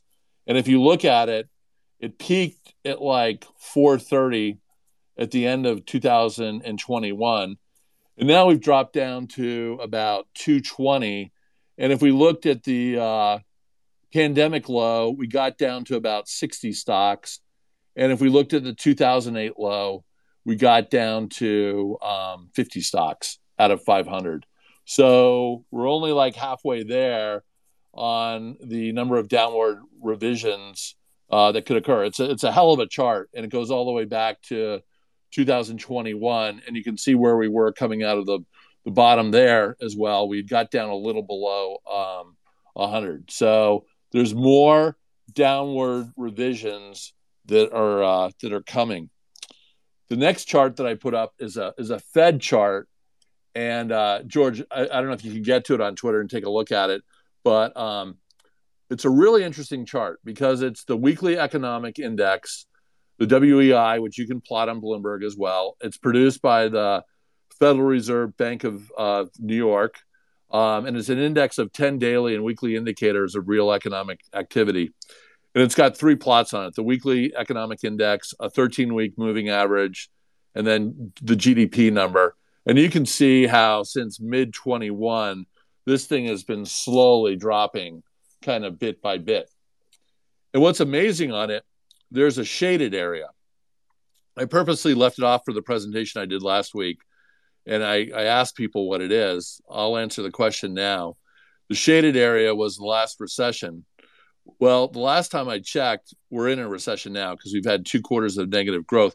And it shows you where the Fed is at because they're not shading this particular area. They've left it out, the shading out. So I think that speaks world uh, to where the Fed is at. And if we look at the Jackson Hole speech, uh, Powell said the word inflation 52 times and he said said the word recession twice. So coming back to our work right now, we're things look ugly. I mean, there's only a couple sectors that look good in the work: energy, utilities, and pharma. Um, if I look at the the Dow stocks, only two stocks in the Dow from our um, volume swing have positive volume: J and J and MCD McDonald's, and uh, we're taking a uh, long short approach uh, with our weekly screens of kind of low beta, high market cap. That said, um, the weaker stuff has been um, really it's outperforming this week. It outperformed last week in the in the struggle week, and um, you know if you look at the difference. The longs are down 196 through today. The shorts are down 317. Um, I, I have a feeling like you're you're getting to a really great point on the short side, especially if we break 3,800. Like right. you may you may it may become a, a, like a fest the next two weeks on the short side. So, so, so, so, Jeff, you're basically saying you think we could we could have a waterfall. We, we could we could have big downside rate. The market could break. The defense could could just give way. Oh yeah, because because the weaker stuff is underperforming. Yeah, yeah. And uh, look, if if the weaker stuff was doing better, no way would I be in that category. But it but it's not, and it yeah, hasn't no, no. been. And so, I mean, it's, it's, it's probably if you're a short guy, it's it's got to be one of the most important things you pay yep. pay attention to. And if you aren't doing it through our work, do it on your own. Right. Uh, come up with your own process and, and figure out how to quantify strong stocks from weak stocks. Right. But the weak stocks are really uh, dropping. Um, so, right. so I agree with la- yeah, two, two, two last points. Yep. Um, Tom Thornton talking about FedEx. Um, I put up a tweet earlier this week on Costco, and I talked about FedEx. So when you say I FedEx something, that means you send something overnight. But now you're able to apply to the stock market and say, my stock just got FedExed. You know? In other words, Jeff, Jeff, Jeff, Jeff, Jeff, Jeff, quit while you're ahead. You can't. You, you're not gonna. You're not. Gonna, no, no, no, no. Come on, come on. No, seriously, seriously, seriously. So, so, so, so, so, I will. I will stop with this. But the, the the stock that I showed, which I'm really worried about, is uh, Costco because it's a straight drop from uh, from 500 to 400, uh, revisiting the lows earlier this year. And uh, I'm in the camp of you don't want to buy any stock. I just had a conversation with a client about this. Forget about buying stocks that have a lot of air under them because if they break, they're going to get FedExed. You know, that's all there is to it. Jeff, you're hurting me. Stop. You got to stop. Uh, I'm done. I'm done with that. All right. Quit while you're ahead, dude. Just stay there. Just stay there. All right. Let's keep it moving here. We got a great room. This has been awesome. I want to keep the pace up. So let's see if I got it right. We got Amy and then KFAB and then Belkin. Amy, what's up? Hi, I think KFAB was actually before me. You want to go, KFAB? No, ladies first, please. All right. Sorry oh, about that, okay. KFAB. K, K, K, KFAB, she's cuter than you are. Sorry about that. Go ahead, Amy. What's up? Hi, how is everyone today? um, so I haven't heard anyone really talk about this, and it's really where my focus is on is is that the Fed funds rate, the terminal rate. Um, so going into uh, this, I mean, the market was trying to price in 4.52, and, and it was pricing out. I'm sorry, 4.552.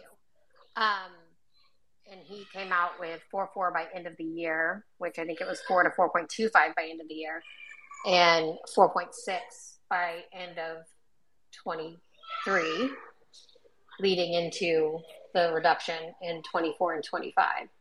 So I just would like to hear people's opinions on uh, a terminal rate of 4.4 before the end of the year. So with I that, think that is drastic yeah. and I just I don't hear very many people talking about it. So, but, um, Amy, are, are, you saying Tina is dead? Is that what you're saying, Amy? She's she's in trouble. She's, she's in trouble. In, she's a damsel in distress, that's for sure. But um, well, yeah, I, I I'm just curious what the panel's thought is on that because I haven't. All right, so so so so I think um, I don't know what KFAB was going to talk talk about, but that actually really segues right into what I was. going Yeah, exactly. So K- KFAB's T-ball time. I was going to give it to you, and then Michael Belkin's also good on fixed income. So KFAB, take it away. Well, as you know, George, in uh, last maybe three or four months, I've been trying to compete with Michael Belkin on the uh, most deliriously bearish person on your spaces. Um, and I, I, think that to Amy's question, um, you know, if we go back to August and, and Lakshman Achuthan's um, space with you um, at, at ECRI looking at leading indicators, they were basically talking about, and they're still talking about the first synchronized global recession in 40 years um, across 22 economies that they they gauge, and that was before Jackson Hole, and that was before today, and and before the CPI print. And I think what um, the last three weeks have done at least for me, is um, it's really opened up the tail, the left tail, um, relative to what's going to happen in the next 12 to 18 months. And that, you know, it's almost like Brainard and Powell or Thelma and Louise, like holding hands, looking to drive off off the cliff.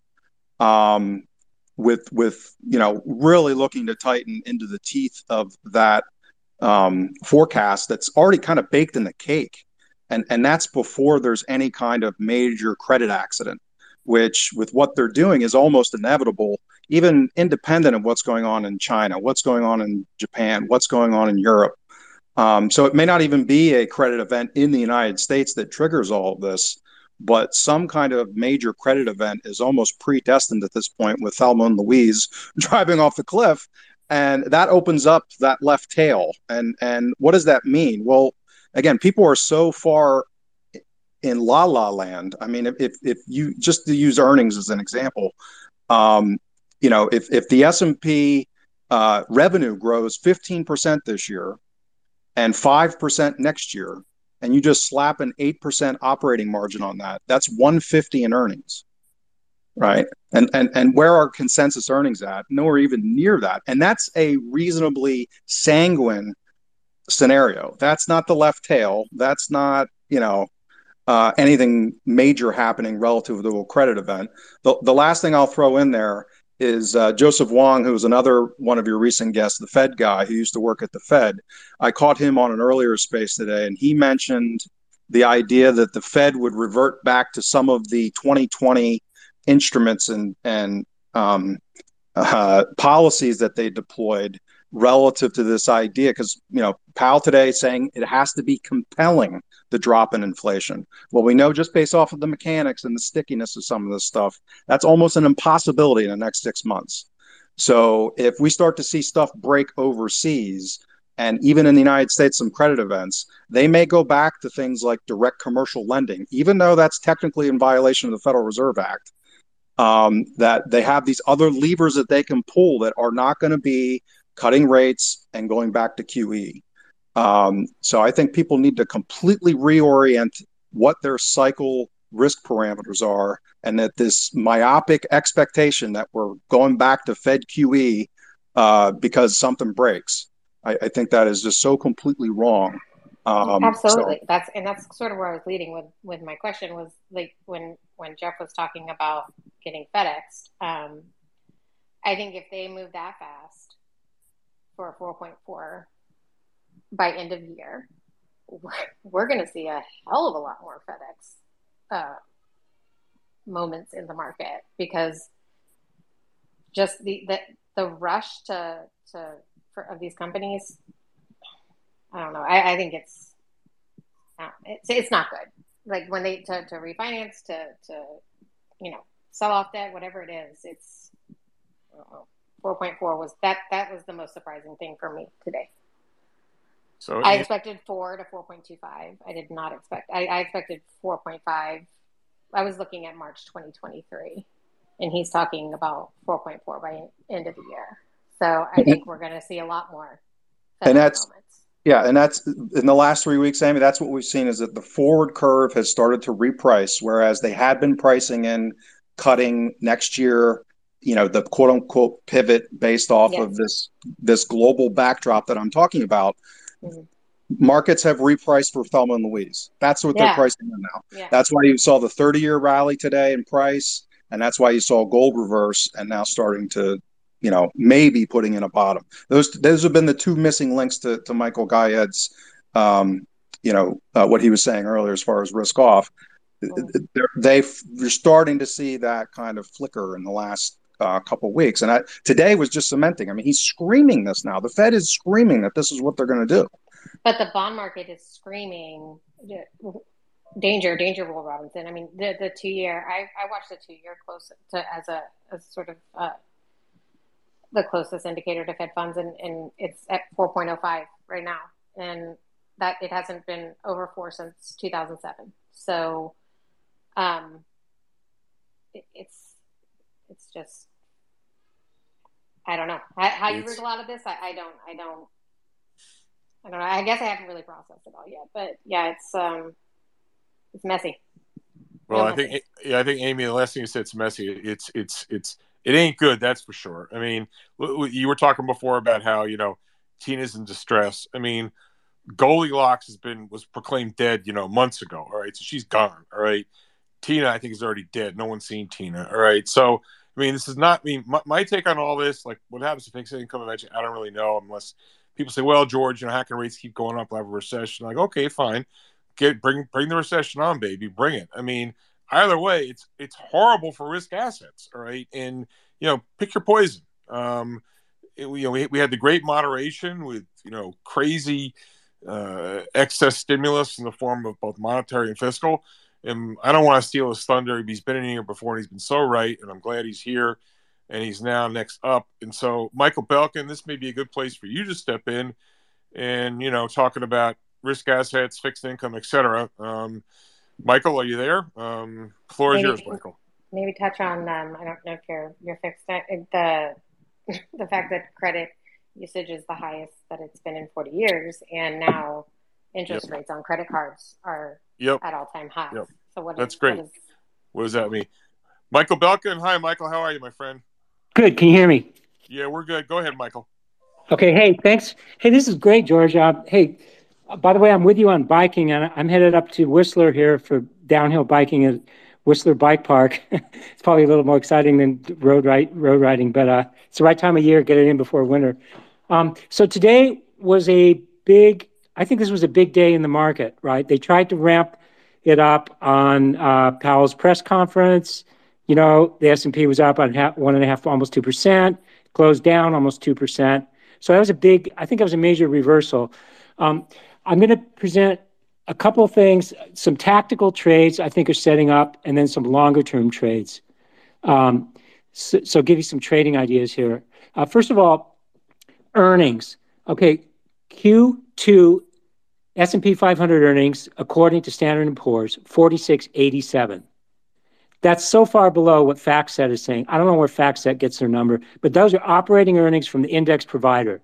Okay, that's um, the the consensus earning target S&P for next year is 243 bucks, which is like what, you know, 60 60 they're expecting 60 bucks a quarter. It's already 4687 which is annualizing at 188. So it's 23% below next year target already if you annualize Q2. Um, my I, I, so what I do is uh, forecasting using a proprietary model. It's a little bit like Fourier analysis comes out of my studies different ap- approach than most people use probably. Anyways, my target for S&P earnings 12 18 months is uh, below 28 bucks. That's quarterly, which annualizes at 111. So even the most bearish person, Michael Wilson, who I like a lot and respect, right? He's still like in the 200s like for next year. He's saying it's going to be 220 or something. I just think that's like double what it's, what it's going to end up being. So my earnings target is down 54% below what everybody's expecting. So if you put, plug that into your forward earnings estimate for the market, the market's just like insanely overvalued.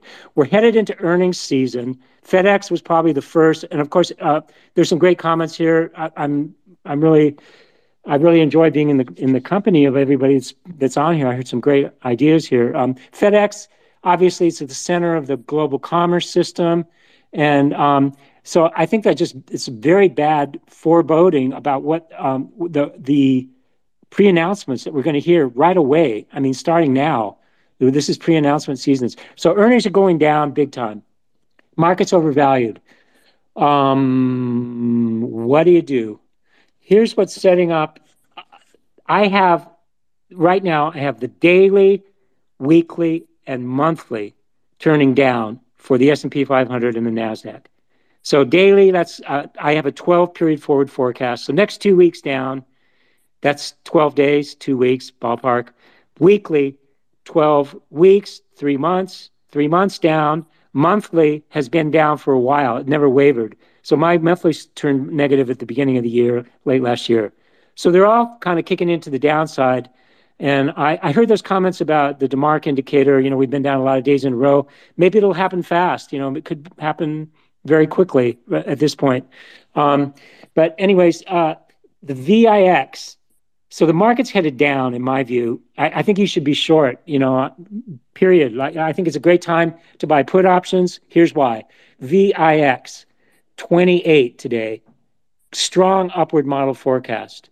Okay, so the VIX is probably going to explode. It's just really it's depressed by what for whatever reason I don't know. People like to sell volatility. I think there's going to be a volatility squeeze. So that means the point is options are still relatively affordable. And they're not cheap, but they're going to get a lot more expensive. So you could get in puts. I think you could get a volatility expansion as well as a big payoff directionally. So I like shorting the NASDAQ, QQQs, deep liquid. 270 is a good place to start. 270 December puts. Don't none, none of this short term stuff, man. You know, those those just too crazy and too volatile. But out out three four three months or something. So two QQQs December 270 puts for a trade. Remember, options go to zero. The time decay just keeps going down. So you don't want to be long these. Forget you know put them on and forget about them. For for a trade, you know one month, two month view puts. What else? Um, bonds, TLT. Interesting day today. Up uh, up a percent. The Nasdaq, I mean, with the S and P down one and a half percent. So that's something I've been looking for. It's been painful. Um, it hasn't worked. Uh, but um, so TLT is at 108. 200 week average is 138. That's up eight percent. Nothing fat, you know, no, nothing huge. It's actually more than that, like 20 something. It's more points than that. Um, but, anyways, why would bonds rally when the Fed's raising interest rates? We've had some great comments already about that. Um, I think um, macro traders, hedge funds, et cetera, have had a great year. They're short bonds. There's a huge, ginormous short position 1.4 million uh, contracts, which is insane across 30, 10, and 5, last time I looked. Um, so there could be a gigantic short squeeze in long bonds. And uh, we had some comments before about why would bonds rally risk off? Simple as that. Out of stocks into bond into bonds. And I witnessed that. I've said that before on here. When I was at Salomon Brothers, we saw a gigantic pension fund asset allocation in the 87 crash do that precise trade. They sold all their stocks, paralyzed our trading floor, bought and shifted into bonds. That's when Tudor Jones made his name, by the way, by buying bonds. He made more money uh, being long bonds, he said, according to him, than uh, being short stocks because bonds are so liquid. So I like bonds. It's very been very painful. It's not like I want to go out and you know mortgage the house and buy bonds. But if you're going to look looking for some contrarian trade, long treasury bonds, not the short end. I do not like the short end. Fed's still raising, so the yield curve could just invert, you know, go into crazy more inversion. Okay, dollar. Now I'm looking for the top in the dollar. Sure didn't happen today, but it's another one of those overowned positions. And why would the dollar go down? Because the U.S. economy is headed down. Okay, so my forecast, we've had a lot of comments on that about that already on here. Um, my forecast for all these economic indicators, as um, another commentator pointed out, we have two quarters down in GDP, and this one's looking flat at the latest from Atlanta GDP now. It'll probably end up being negative. Um, so economy down, earnings down. That's why bonds would rally. And the psychology of the market. Let's talk about psychology for a second. I think it's really, really messed up. I've, I've been getting a lot of pushback. Actually, I actually have one big hedge fund client. All they want to hear from me is when I get pushback because they think contrarian sentiment, um, like when people are too uh, on one side of the trade, they're going to get squeezed. I've been getting a lot of pushback on the bond, uh, long bond idea. So that's something for you to to consider. Um, people do not, they don't see a reason for bonds to go up, and there's a massive short position. Um, Mike, Mike, real quick on that point, I'm, I'm glad you mentioned the, the the treasury part is important for people to realize that it's not just in absolute terms, but also relative, right? So in classic risk off periods where you have high volatility in equities, stocks go down, treasury yields on the long end drop, you can on a relative basis get 2,000, 3,000, 4,000 basis points within weeks of in terms of the spread against equities. Yeah. I'm not saying that haphazardly. Right? If you look at the data in terms of historical corrections, when treasuries move on a relative basis, it's, it's like it's like convex tail type investing on a relative basis, right? So that eight percent may not sound like a huge number, but that could happen as the S&P is down 20% as it's going up 8%. Exactly. That so that you're talking about the ratio TLT. S&P exactly. 500 ratio. That's what I look at. Huge buy signal on that. So that's for institutions. Um, big asset allocators, they can only do like three things, you know, bonds, stocks, or cash, mm, or maybe gold. But a lot of them, they're constrained. So that single, you know, binomial, whatever uh, decision out of stocks uh, into bonds, I think it's setting up big time for that's that's for big institutions. That's not for little traders, you know. So different di- different uh, audience for that trade. Uh, let me let me run down the list real quick. I don't want to take all day on this. Um, tech relative to the S&P turning down big time. So XLK divided by SPY down. So there's been a lot of comments on that about FANG, overowned, Apple, all that, blah, blah, blah. Total agreement. Um, tech is, and of course, there's a Bloomberg story, or was it Reuters? Um, te- uh, hedge funds loaded up in August on tech. Um, so they're on the wrong side of this. I think they'll be puking tech um, as lo- along with everybody else. But getting back to the psychology, so I, have been getting a lot of a lot of my clients have been saying, why isn't the market going down? Why is it going? Everything is obvious. You read the headlines, what's going on. You get FedEx. Why isn't it down more? Um, retail is buying. If you look at the flows, it's been all institutions selling for like months, you know, for six weeks or eight weeks or something.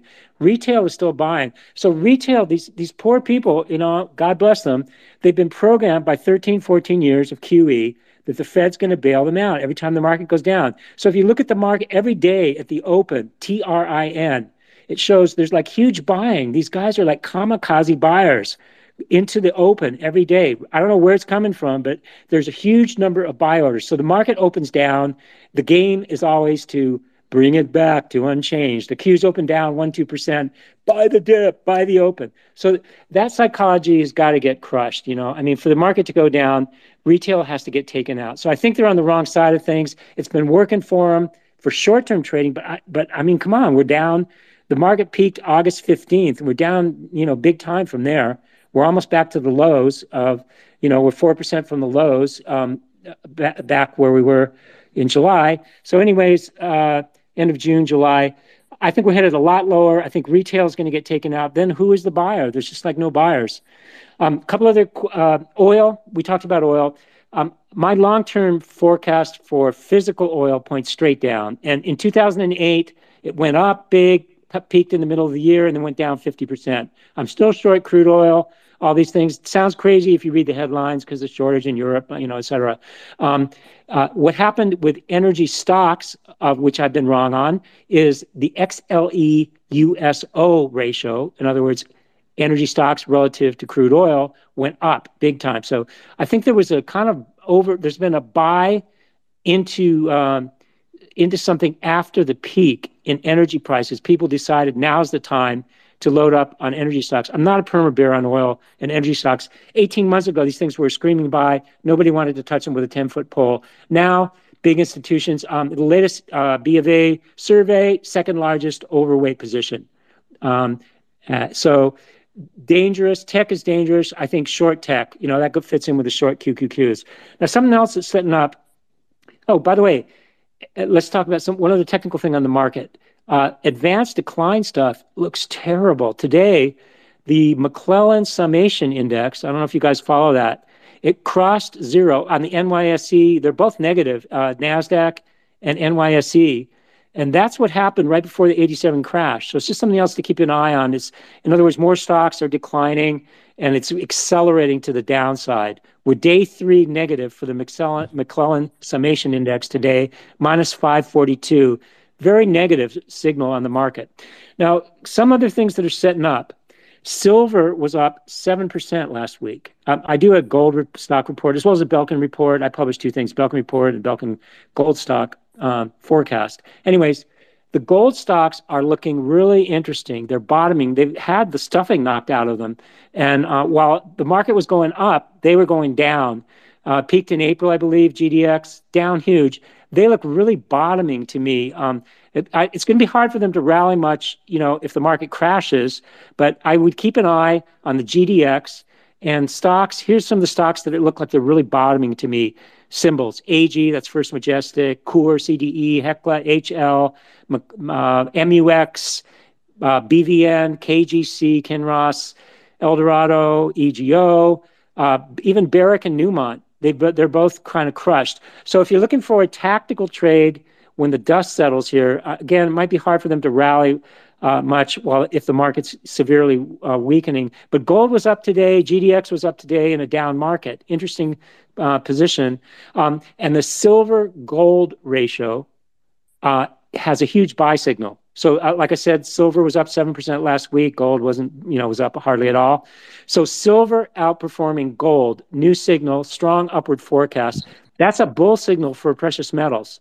So, when silver outperforms, there's usually um, precious metals go up. It's not a bear signal for the market. So, you should be asking yourself what would make precious metals rally, even when the dollar, you know, dollar's up like a percent or something today. Gold stocks, so, and gold and silver up. So could be, you know, geopolitical, Russia, Ukraine, something, who knows, uh, uh, China, Taiwan, I don't know, setting up for something. All I can say is gold and gold stocks looking for an excuse to rally. I don't know what the excuse is at this point. And finally, um, last but not least, the only two sectors, these are for uh, big institutions, utilities and staples. Those are the uh, utilities have been a huge outperformer, like outperforming the market by 20% or something this so far this year. That's XLU. And Staples XLP. Now, these are not, I'm not saying go out and buy these absolute terms, but for institutions who are stuck being long, you know, you have to have a long equity exposure. Um, a lot of people are in that position, you know, big money managers. They, they can't just go 100% to cash. The only thing, the only major sectors that look like they want to out, keep outperforming are utilities and staples. And those are just total chicken longs, right? Higher yielding, nothing stocks that nobody wants to own really. Like you're going to buy PEG. I mean, it's there's no, it's not sexy, right? It's not exciting. Same thing, um, you know, General Mills, things like that. You know, they came out. But so um, those are the only. If you're a big portfolio manager, overweight utilities and staples, underweight tech, and so there's a couple pair trades setting up there. So long XLU, short XLK. That's a huge alpha potential there. Same thing, XLP, XLK, even long GDX short uh, XLK. So a lot of pair trades, tactical things for uh, fixed income managers. Um, I'm, uh, I'm sorry, for big portfolio managers. And um, just to get back to the idea, I'll, I'll stop right here. Uh, shorting the market, I think we're in breakdown territory. I think it goes down big. I think uh, retail is going to get taken out. And after that, there's like nobody there. And I, you know, there there may be uh, some you, people are bearish. Yeah, sentiment is bearish, but have they completely? Do I see signs of capitulation out there? No, not at all. It's going to look at the bottom. Retail won't want it. They'll, they'll be getting margin calls. They won't want to touch it with a ten foot pole. So yeah, I think, the, yeah, Michael. I think the last point you made is really important. People forgotten about it. That is, you, know, you had that over a trillion dollars of retail buying last year and there's been hardly any selling. I can't remember the last numbers, 40 billion, 50 billion, whatever. And people have taken that as a given and, and, they've forgotten about it. But they they haven't even thought about puking yet. All right. But that's still in front of us. Not to mention, I think you're going to have massive, massive hedge fund redemptions as we go into the fourth quarter here. And so, um, you know, it's just, and I, Mike, let me ask you this. Um, you and I have known each other for so long. I asked this question last time, but for those that don't follow you, may not don't know your work as well. I'm always impressed not just to hear what your signal says, whether you're bullish or bearish on a particular on the market or a particular asset, but also um, the intensity of the signal and where we are in the continuum. It's early, it's it's it's middle, it's late. So you're bear. So you know what's changed in the margin for your your your negative views on the market is this the signal's not brand new, but I, I gather the intensity is still uh, very strong on these signals. Is that is that correct? Yeah, long long term monthly signals. So monthly, uh, twelve period forward forecast, monthly data, twelve months, one year.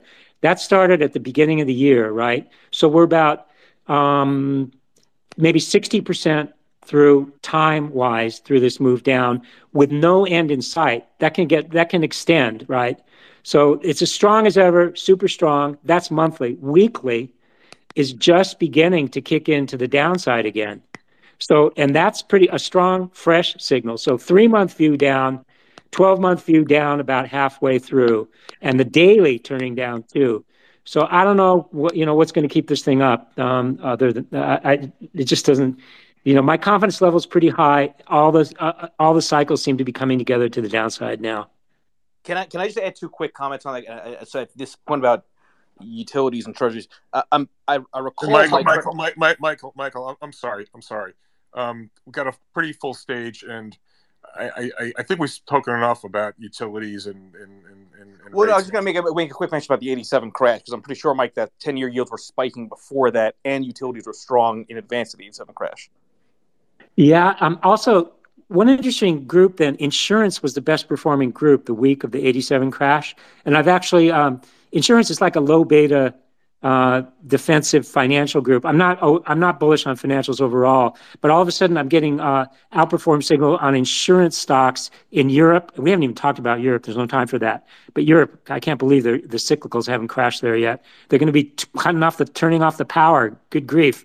They're still buying auto stocks and industrials. I don't know what's going on. Whoever's buying Europe, you know, good luck. But um, yeah, so the the low beta utilities, things like that, huge outperformance uh, potential in a crash. Awesome. Michael's always great to hear from you. Please stay on stage. I'm sure there'll be some follow up questions. Um, going to go a little bit out of order here because we had some technical difficulties. Um, we're going to do Schmuckatelli and uh, the, the guy with the best Twitter handle on Twitter, period.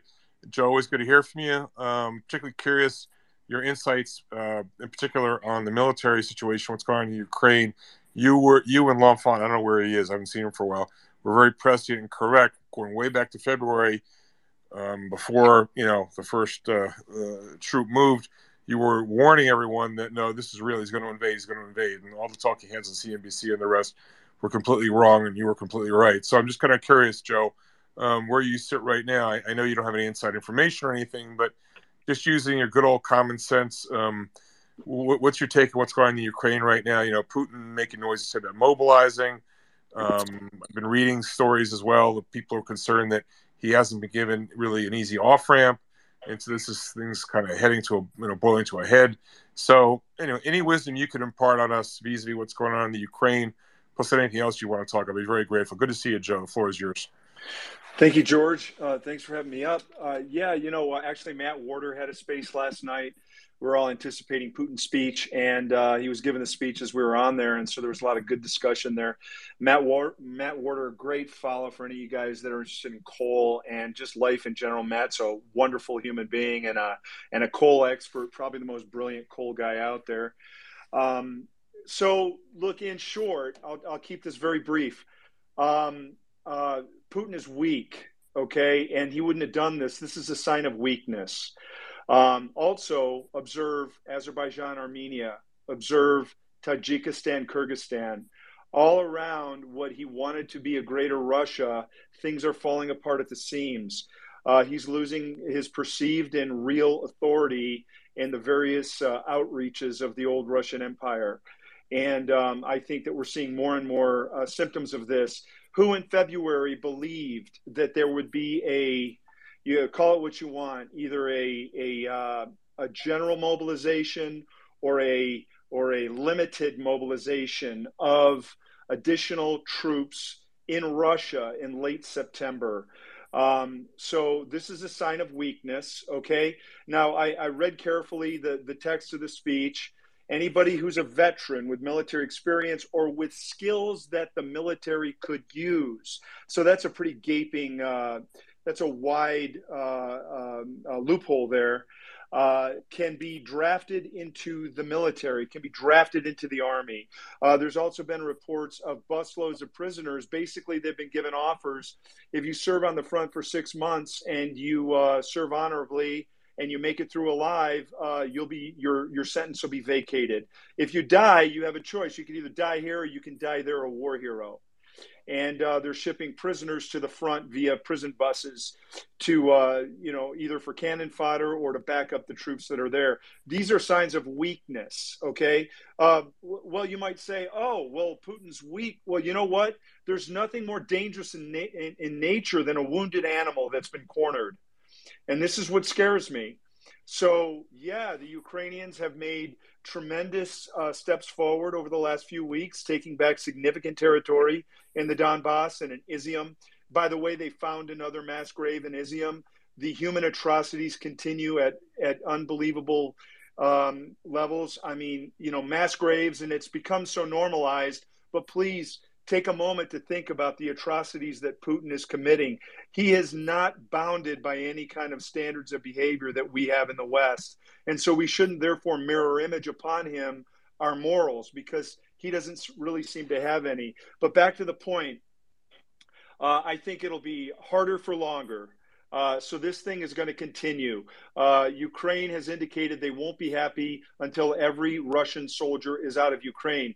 And Putin is showing, especially with this limited mobilization, that he's not backing down one bit. This is an existential issue for him. He realizes that if he leaves with anything short of victory, uh, not only would it mean a loss of power, but it could op- it could ap- actually mean the loss of his life. So what I'm worried about is how desperate will he get, and uh, how much more ruthless will he become? He's already been attacking power stations. Um, I haven't ruled out uh, that he might consider the use of WMD, and I'm talking mainly bio or chemical in that regard.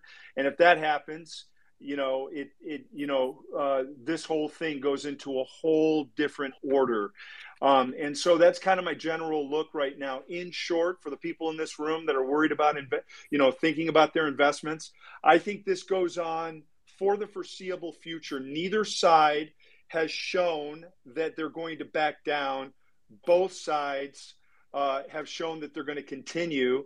And uh, also, I, I, don't believe Ukraine right now has the wherewithal to completely and totally remove Russia from every inch of their soil. And until that happens, we have a stalemate or a continuing battle. So uh, that's what I see right now, George.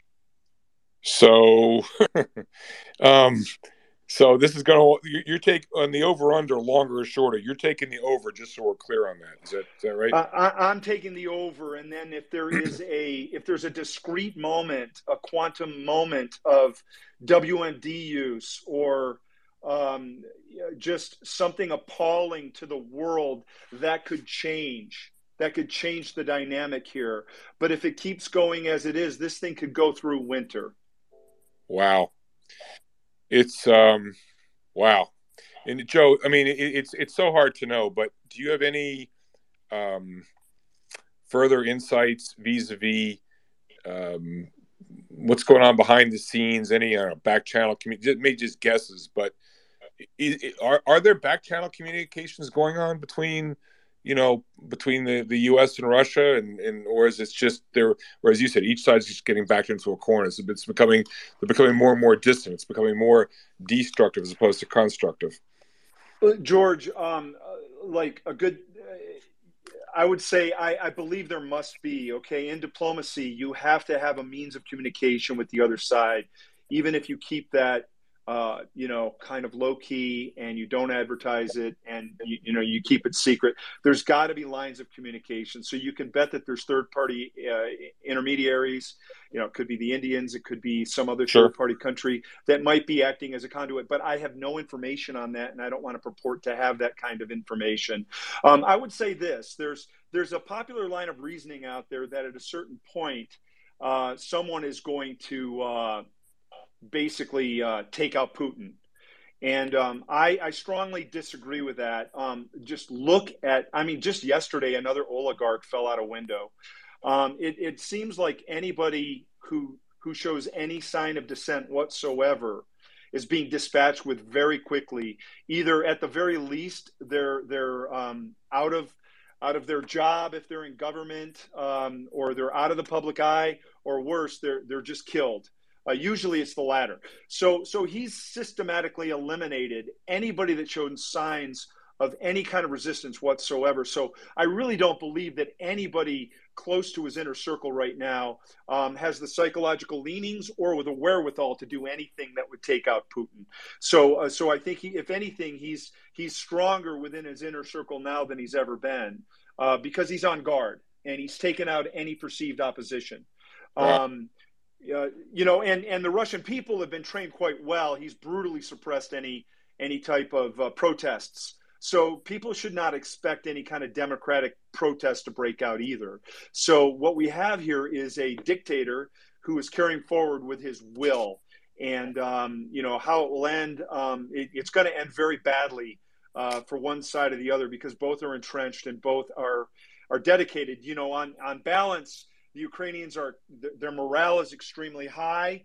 They have some of the best weapons the West has to offer. These HIMARS can hit targets from 10 and 15 kilometers within a 50 foot radius. These are extremely capable weapons, and they've done a lot of good things with them. I, in fact, I believe the HIMARS have helped them to take uh, good good uh, portions of the Donbass. Um, so the Ukrainians show no sign of letting up. What I am worried about is escalation on the Russian side, and if he uses asymmetric warfare by taking out power stations, uh, continuing to go after uh, civilian population centers with cruise missiles, or something much worse than that, which I alluded to earlier, WMD, or um, you know, attacking nuclear power stations, things of that sort. Joe, just one thing. Um, and, Doomberg's still up here, so you may be interested in it. Well, whatever. Um, when you talk about he's not held to standards um, of behavior that most people would be, his his, his he, he, lacks a moral compass. Um, when you start thinking about, you know, just turning the lights out or turning the heat off on Europe, uh, Western Europe, this, um, th- th- this winter, I mean, he literally has them by the balls. And given the way he thinks, the way he behaves, his worldview, again, not I, am not suggesting you have any particular insight on this, Joe, but um, it certainly it'd be, it'd be it be, wouldn't be much of an ask really for him, given the way you describe him, to imagine him just turning turning the lights out or turning the heat off on Western Europe this winter, would it? Oh, I totally agree with that. The only countervailing um, debate argument to that would be he actually does benefit from the currency he's receiving from selling his gas, oil, and coal to the world. And make no mistake, it's getting to market.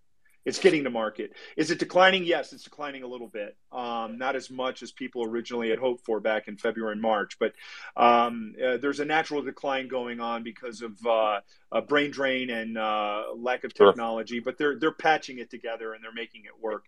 But um, the short answer to your question is yes. I would not put that past him. And I think the only thing that keeps him in the game is the currency that he does get at these exorbitantly high gas prices. Right. Wow.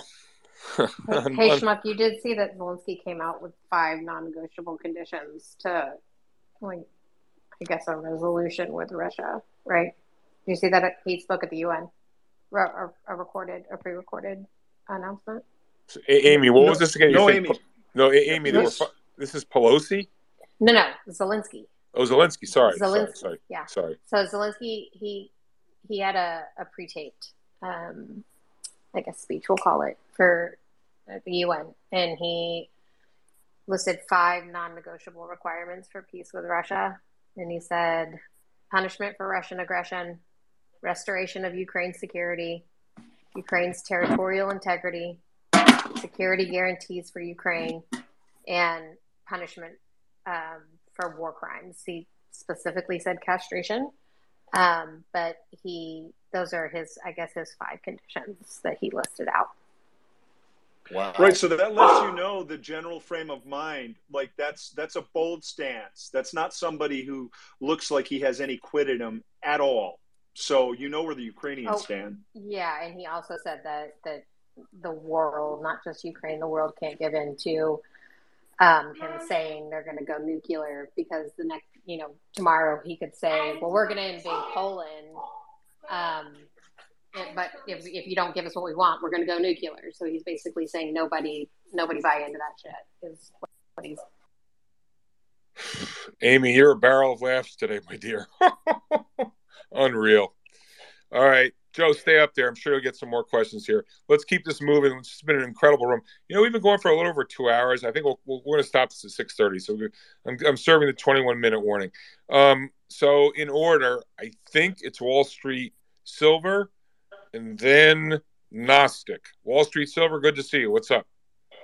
Wow, you're making me follow Belkin and, and Joe after that. I mean, I, I, I got nothing, man. I got nothing for you. but uh, um, I, you know, they Belkin. I'm blown away by what Belkin was saying. So uh, hats off to you, sir. I, I was very impressed, and I'm going to be following you going forward.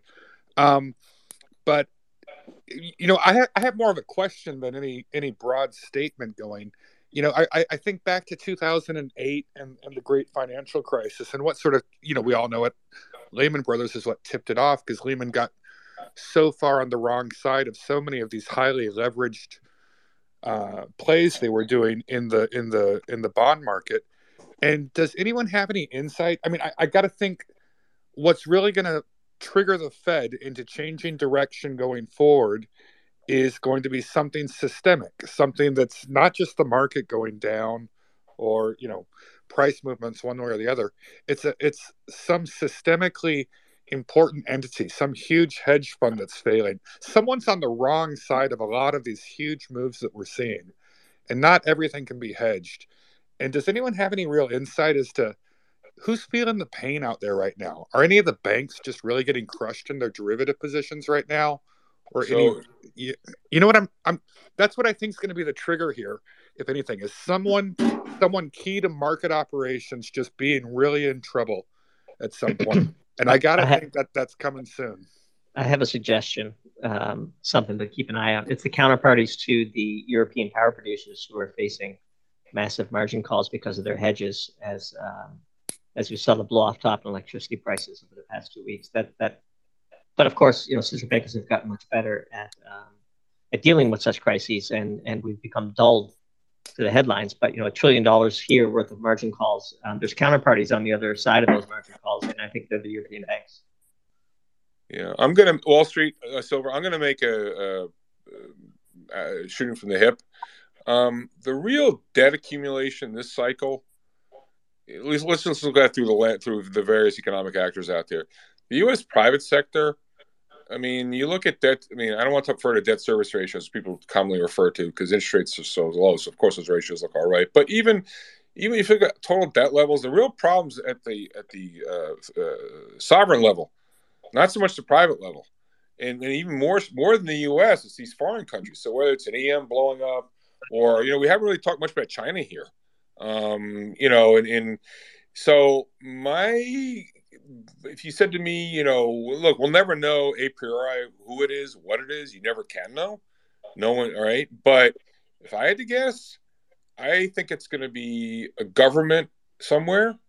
Um, in, you know, whether maybe some country, maybe maybe an EM problem somewhere, um, rather than you know a U.S. bank. I mean, ultimately, when it all goes to shit, of course the banks get nailed. But the thing is, they they were you know they were, one of the many things they did out of the GFC and everything you know the change in the capital requirements all the rest of it um, they made them less vulnerable to uh, to, you know, to getting into trouble it doesn't mean they won't get in trouble but they're not the weakest link in the chain this time so you know they always say history doesn't repeat itself but it rhymes I actually think it's going to be a government that gets into trouble. I mean, who knows?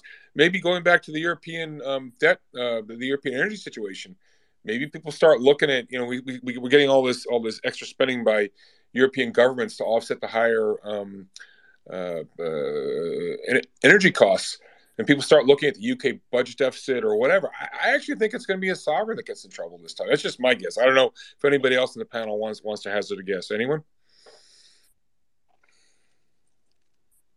All right, not hearing that. Um, let's move on. So I think we've got uh, Chad, and then got oh no, we've got Gnostic and then Chad. Gnostic, my friend, what's up? Oh, everybody keeps taking my questions and what I was going to say. I was going to say it's going to be a sovereign or a, a semi-sovereign, demi-sovereign uh, problem, long-term capital resulting from Russia decline in, in its currency, or somebody reflecting off a, a sovereign debt of some sort just suddenly turns around and explodes. Uh, and there we've got the leading one. Uh, but Doomberg, you're comment on coal. Um, we're in a in a coal shipping deal out of BC, and we're getting the the operator is reestablishing a mothballed coal mine to ship coal to a previous customer in Japan.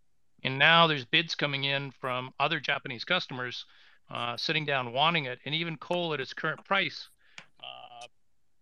Phones are going off with people looking for supplies of coal in places that I never thought they'd be doing. But the follow up question to you on that is Westphalia is full of coal. What would it take for Germany to actually bring its coal fired generators back online? Well, they're doing a lot of that, um, perversely, um, we would say. Um, but yeah, I mean, you, you, your anecdote is totally consistent with um, what we're hearing from the market. The part that I don't, I can't figure out is this coking coal, and I'd, be, I'd shoot it back to you and say, Um, you got a plausible explanation for me for why a sort of higher BTU, lower sulfur quality coal is not being bought up at a $150 discount? I mean, I, am just totally confused by it. Um, so, oh, I, you know, I, oh yeah, yeah. I mean, that, that, there's a simple answer to that. Uh, thermal coal uh, and generating coal, they just need more and more of it, and they're stockpiling uh, just in case. So the the quantity shipments and quantity orders of thermal coal has gone through the roof. Uh, just because everybody wants exactly what you were talking about. I can store it. I can stick it someplace. I've got backup. I've got it's it's emergency supplies in case it's needed in places where it's not there. And thermal coal has a pretty standard delivery and pretty standard demand curve, whereas or uh, metallurgical coal has a pretty standard demand curve, whereas uh, thermal coal has gone down its demand curve so far suddenly it's spiking, and that's creating a a demand for it uh, that's exorbitant relative to its shipping. I also sent you an email that, that says some of the other stuff. So there's coal export ports that are now under strike notice. Uh, mm. That if they go on strike, now there's a shipping um, a shipping problem added to the the coal delivery problem and coal delivery demand increases. So there's multiple things that are impacting it. So inflation is reflecting on the salary demands for uh, coal shipping terminals. So you can't you can store it in the shipping terminal, but you can't get it out. You can't load it on the ships and now you've got an increased one. So that strike notice that's gone out has basically caused the uh, buyers to go in and say, "Hey, I you know get it here fast because if there's a strike in delivery stuff, you know we're really stuck." So they're they're just going after it like crazy right now. So we have an answer. The best answer, it's coming, as to the sovereign Newman. It's yours. Hey, hey there. Mark yeah. So, I mean, look, Michael Belkin and George Noble, two people who maybe called close to the top in 1989 in a little country known as Japan. That was where the original QE experiment continued to this day. And I think that if we're looking for a sovereign to point the finger at as to where this house of cards comes down, my vote would be Japan. Not not a bad guess. That's all. Thank you. yeah, that was cool.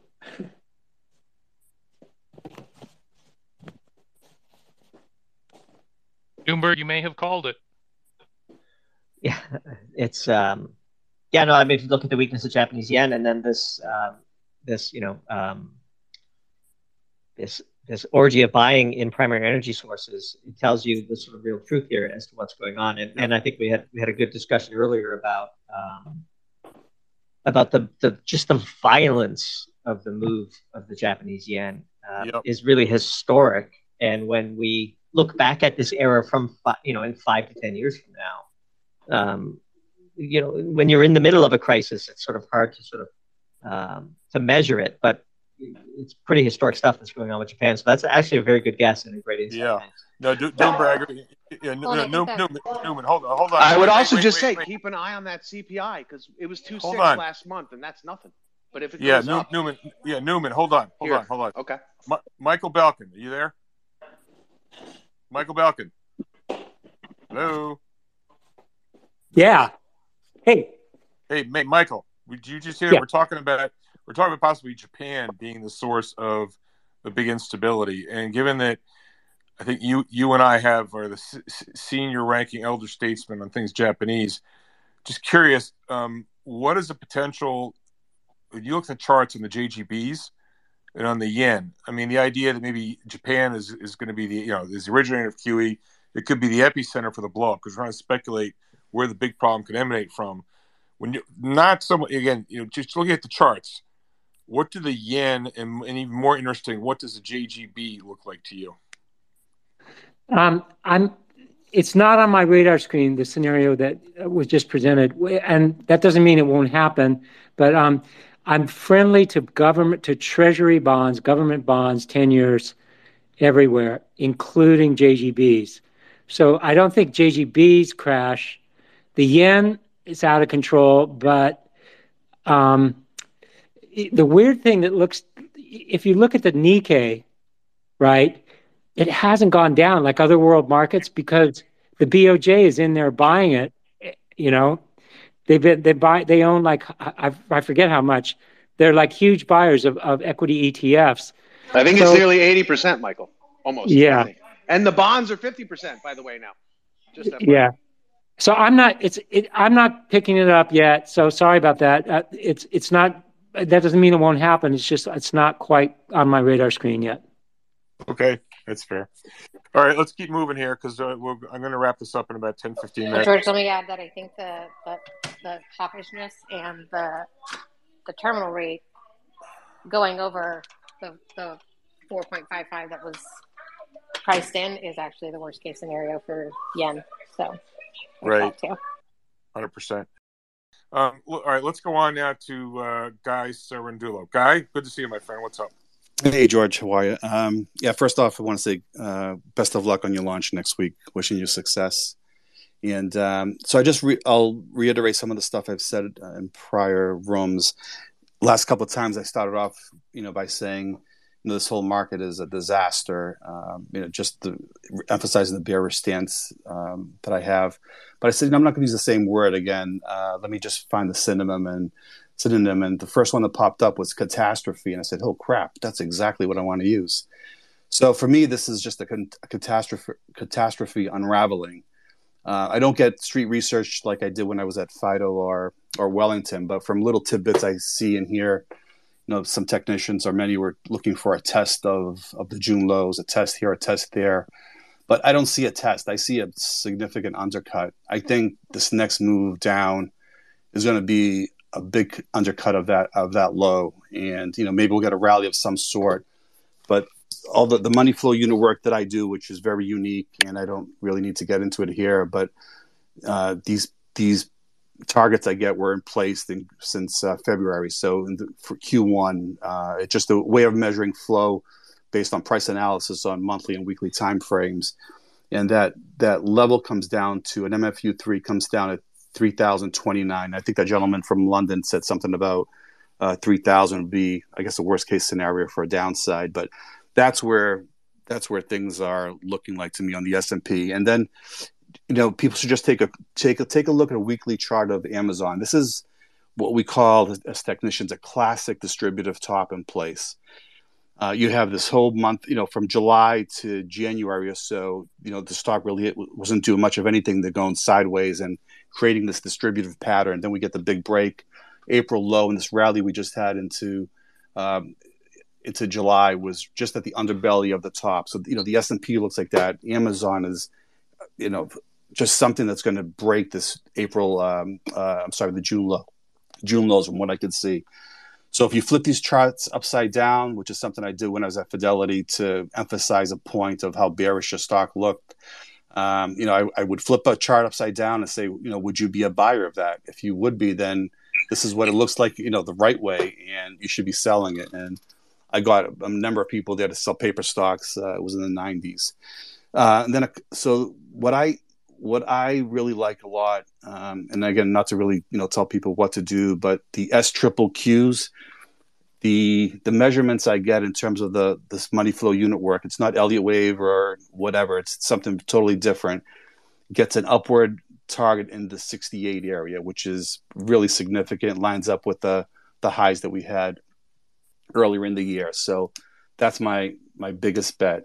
Uh, I know Mike Belkin talked about the dollar a little while ago. I don't. I, I have more of a bullish stance. I think the, work that I've done and I've talked about in my in my pieces going back a number of months. 109.50 was the initial target where we get a pause, and now that in my note I just wrote this week, once we get above 111, that's that opens the upside to the next longer term target, which is 121. So I think the bias there has to be more constructive. Um, and then, George, I think one of the spaces in the past I talked about the dollar yen. You just mentioned it now, and I brought up my weekly chart. I mean, I don't know how we get here, but the the way things are lining up on on on, on the longer term monthly chart is 155 to 157, which is roughly the 1990 highs in dollar yen. So, what causes it to get there? That's not, you know, I'm not telling you how. I'm just telling you what what I see. So, and actually, I'll just let uh, people know that in my Twitter space, I don't do a lot of posting. So I just get I need to get stuff out to clients first. But I did put the um, the long term chart of the S and P on there for you know people to view. I do have the the uh, current uh, the um, the ten year there as well. Something I did yesterday, just for someone to view, people to view. So, uh, just for everyone who doesn't know, Guy, um, former colleague of mine from my uh, Fidelity days. We also worked together um, for a while um, on my second hedge fund. Guys, um, always got a kick him to tell him to speak up more. He's soft spoken, but um, tremendous moneymaker, and I urge you, uh, all of you, to uh, follow him. Um, he's got a rather select institutional uh, clientele that he um, provides research to. So, uh, but Guy, let me ask you this: Sure. You're negative on the markets. Um, so obviously, for average individual investor, you'd probably tell them to you know stay in cash, or as you mentioned, triple Qs. Um, is is triple Qs is is that the weapon of choice on the downside for you, just because it's liquid and it's a triple levered ETF, or do you actually think technology is going to be the worst part of the, of the sector in the market, or if not, what do you think? What sectors do you think are going to go down the most in a down market? Yeah, for me, it's um, it is you know Amazon. I think has potentially downside to roughly seventy bucks, which is about forty percent from here, and it being a big weight in the Qs. And look at Microsoft's already dripping lower, uh, you know, day by day, week by week. So, yeah, the tr- the S triple Qs would be high in my in my list, and I've been you know, ninety nine percent of my work is trying to help hedge fund managers find shorts. But that's you know, I should say probably 80%. I still have my Fidelity and Wellington uh, former client, uh, former colleagues as clients. So there are some uh, longs I have to put out, but everything consumer related. So the home builders, I think I, I put out probably four or five shorts today, uh, only because there were some that were not, they were actually down when the market was lifting and some of the peer group were uh, on the green side. So, you know, that saying, you know, kick them while, kick them, kick them in the knees when they're weak. So I look for stocks that are not rallying and a strong tape, whether it be you know one day or a few days. But consumer related uh, and um, software have been the biggest short bets. But you know, there's a smattering here and there of a lot of things. Uh, but for me, I think the S triple Qs look great, and I would focus. Uh, I would focus on that. And I just feel bad. It's just you know, so many, so many individuals are just trapped, um, trapped long. You know, they buy and hold and you know we've been in the you know we, have been on that side of the of the pond before george where it's it's a it's a relative bet right? And i've worked with pms that the market's down 30% but they were down 20% and they still get these big checks. It, it just doesn't make sense. But anyway uh, those are my thoughts. Thanks guy and please uh, everyone people really would like to hear what you have to say so it's great when you come in these rooms and have the time. Sure. all right let's go now. I think probably be the last speaker. Um, I'll finish up. But uh, Axel, um, Axel Merk, uh, the floor is yours. Good to see you. What's up, my friend? Thank you. And I'm trolling you guys a little bit. Great space. I just want to chime in a little bit on the sovereign default and the dollar. Um, put that just into my, my framework. The way I look at it, Japan having trouble certainly would get the Fed to pivot. But I would like to caution that a smaller EM country might not. And uh, that might just be a blip. That said, if you if we're looking for ways that the Fed could pivot, one of the things to monitor are the swap lines that the Fed has, and uh, it's been minimal of late, uh, since obviously since the the COVID peak in the crisis. So if that were to pick up uh, for whatever reason, that to me would be a major shift. Now, some people are suggesting that maybe they'll try to patch up the rest of the world while they're still trying to fight inflation at home. But if nothing else, if and when the the swap lines get activated, that might finally be the secular turning point in the dollar that we're moving back to a reflationary world. Um, and then, depending on the type of crisis it is, it might also more domestically be that um, that we're pivoting. If nothing else, it sets the theme that we've gone kind of beyond the, the hawkish phase. If we see that, I'll I'll stop here. Thanks very much, Axel. Um, all right, we've been at this for two and a half hours. You know, I was told uh, a few months ago I got to keep the spaces shorter, so I've been trying really hard to keep them to an hour and a half or more. But you guys are the problem. It's just such good spaces. I can't get enough of it. But um, I think at two and a half hours, uh, it's it's not a bad uh, not a bad start. Having been away for a couple weeks. So with that, um, we're going to call bring this room to a close. It's been phenomenal. We're going to do this again before too long. You will not believe, as good as some of these rooms have been, you're not going to believe some of the speakers I've got lined up. So uh, I'm really fired up about it. Uh, stay tuned, and um, stay out of trouble, and uh, see you all in the next room. Take care, everyone. Good night. Thanks, George. Bye. Bye bye. Thanks, George.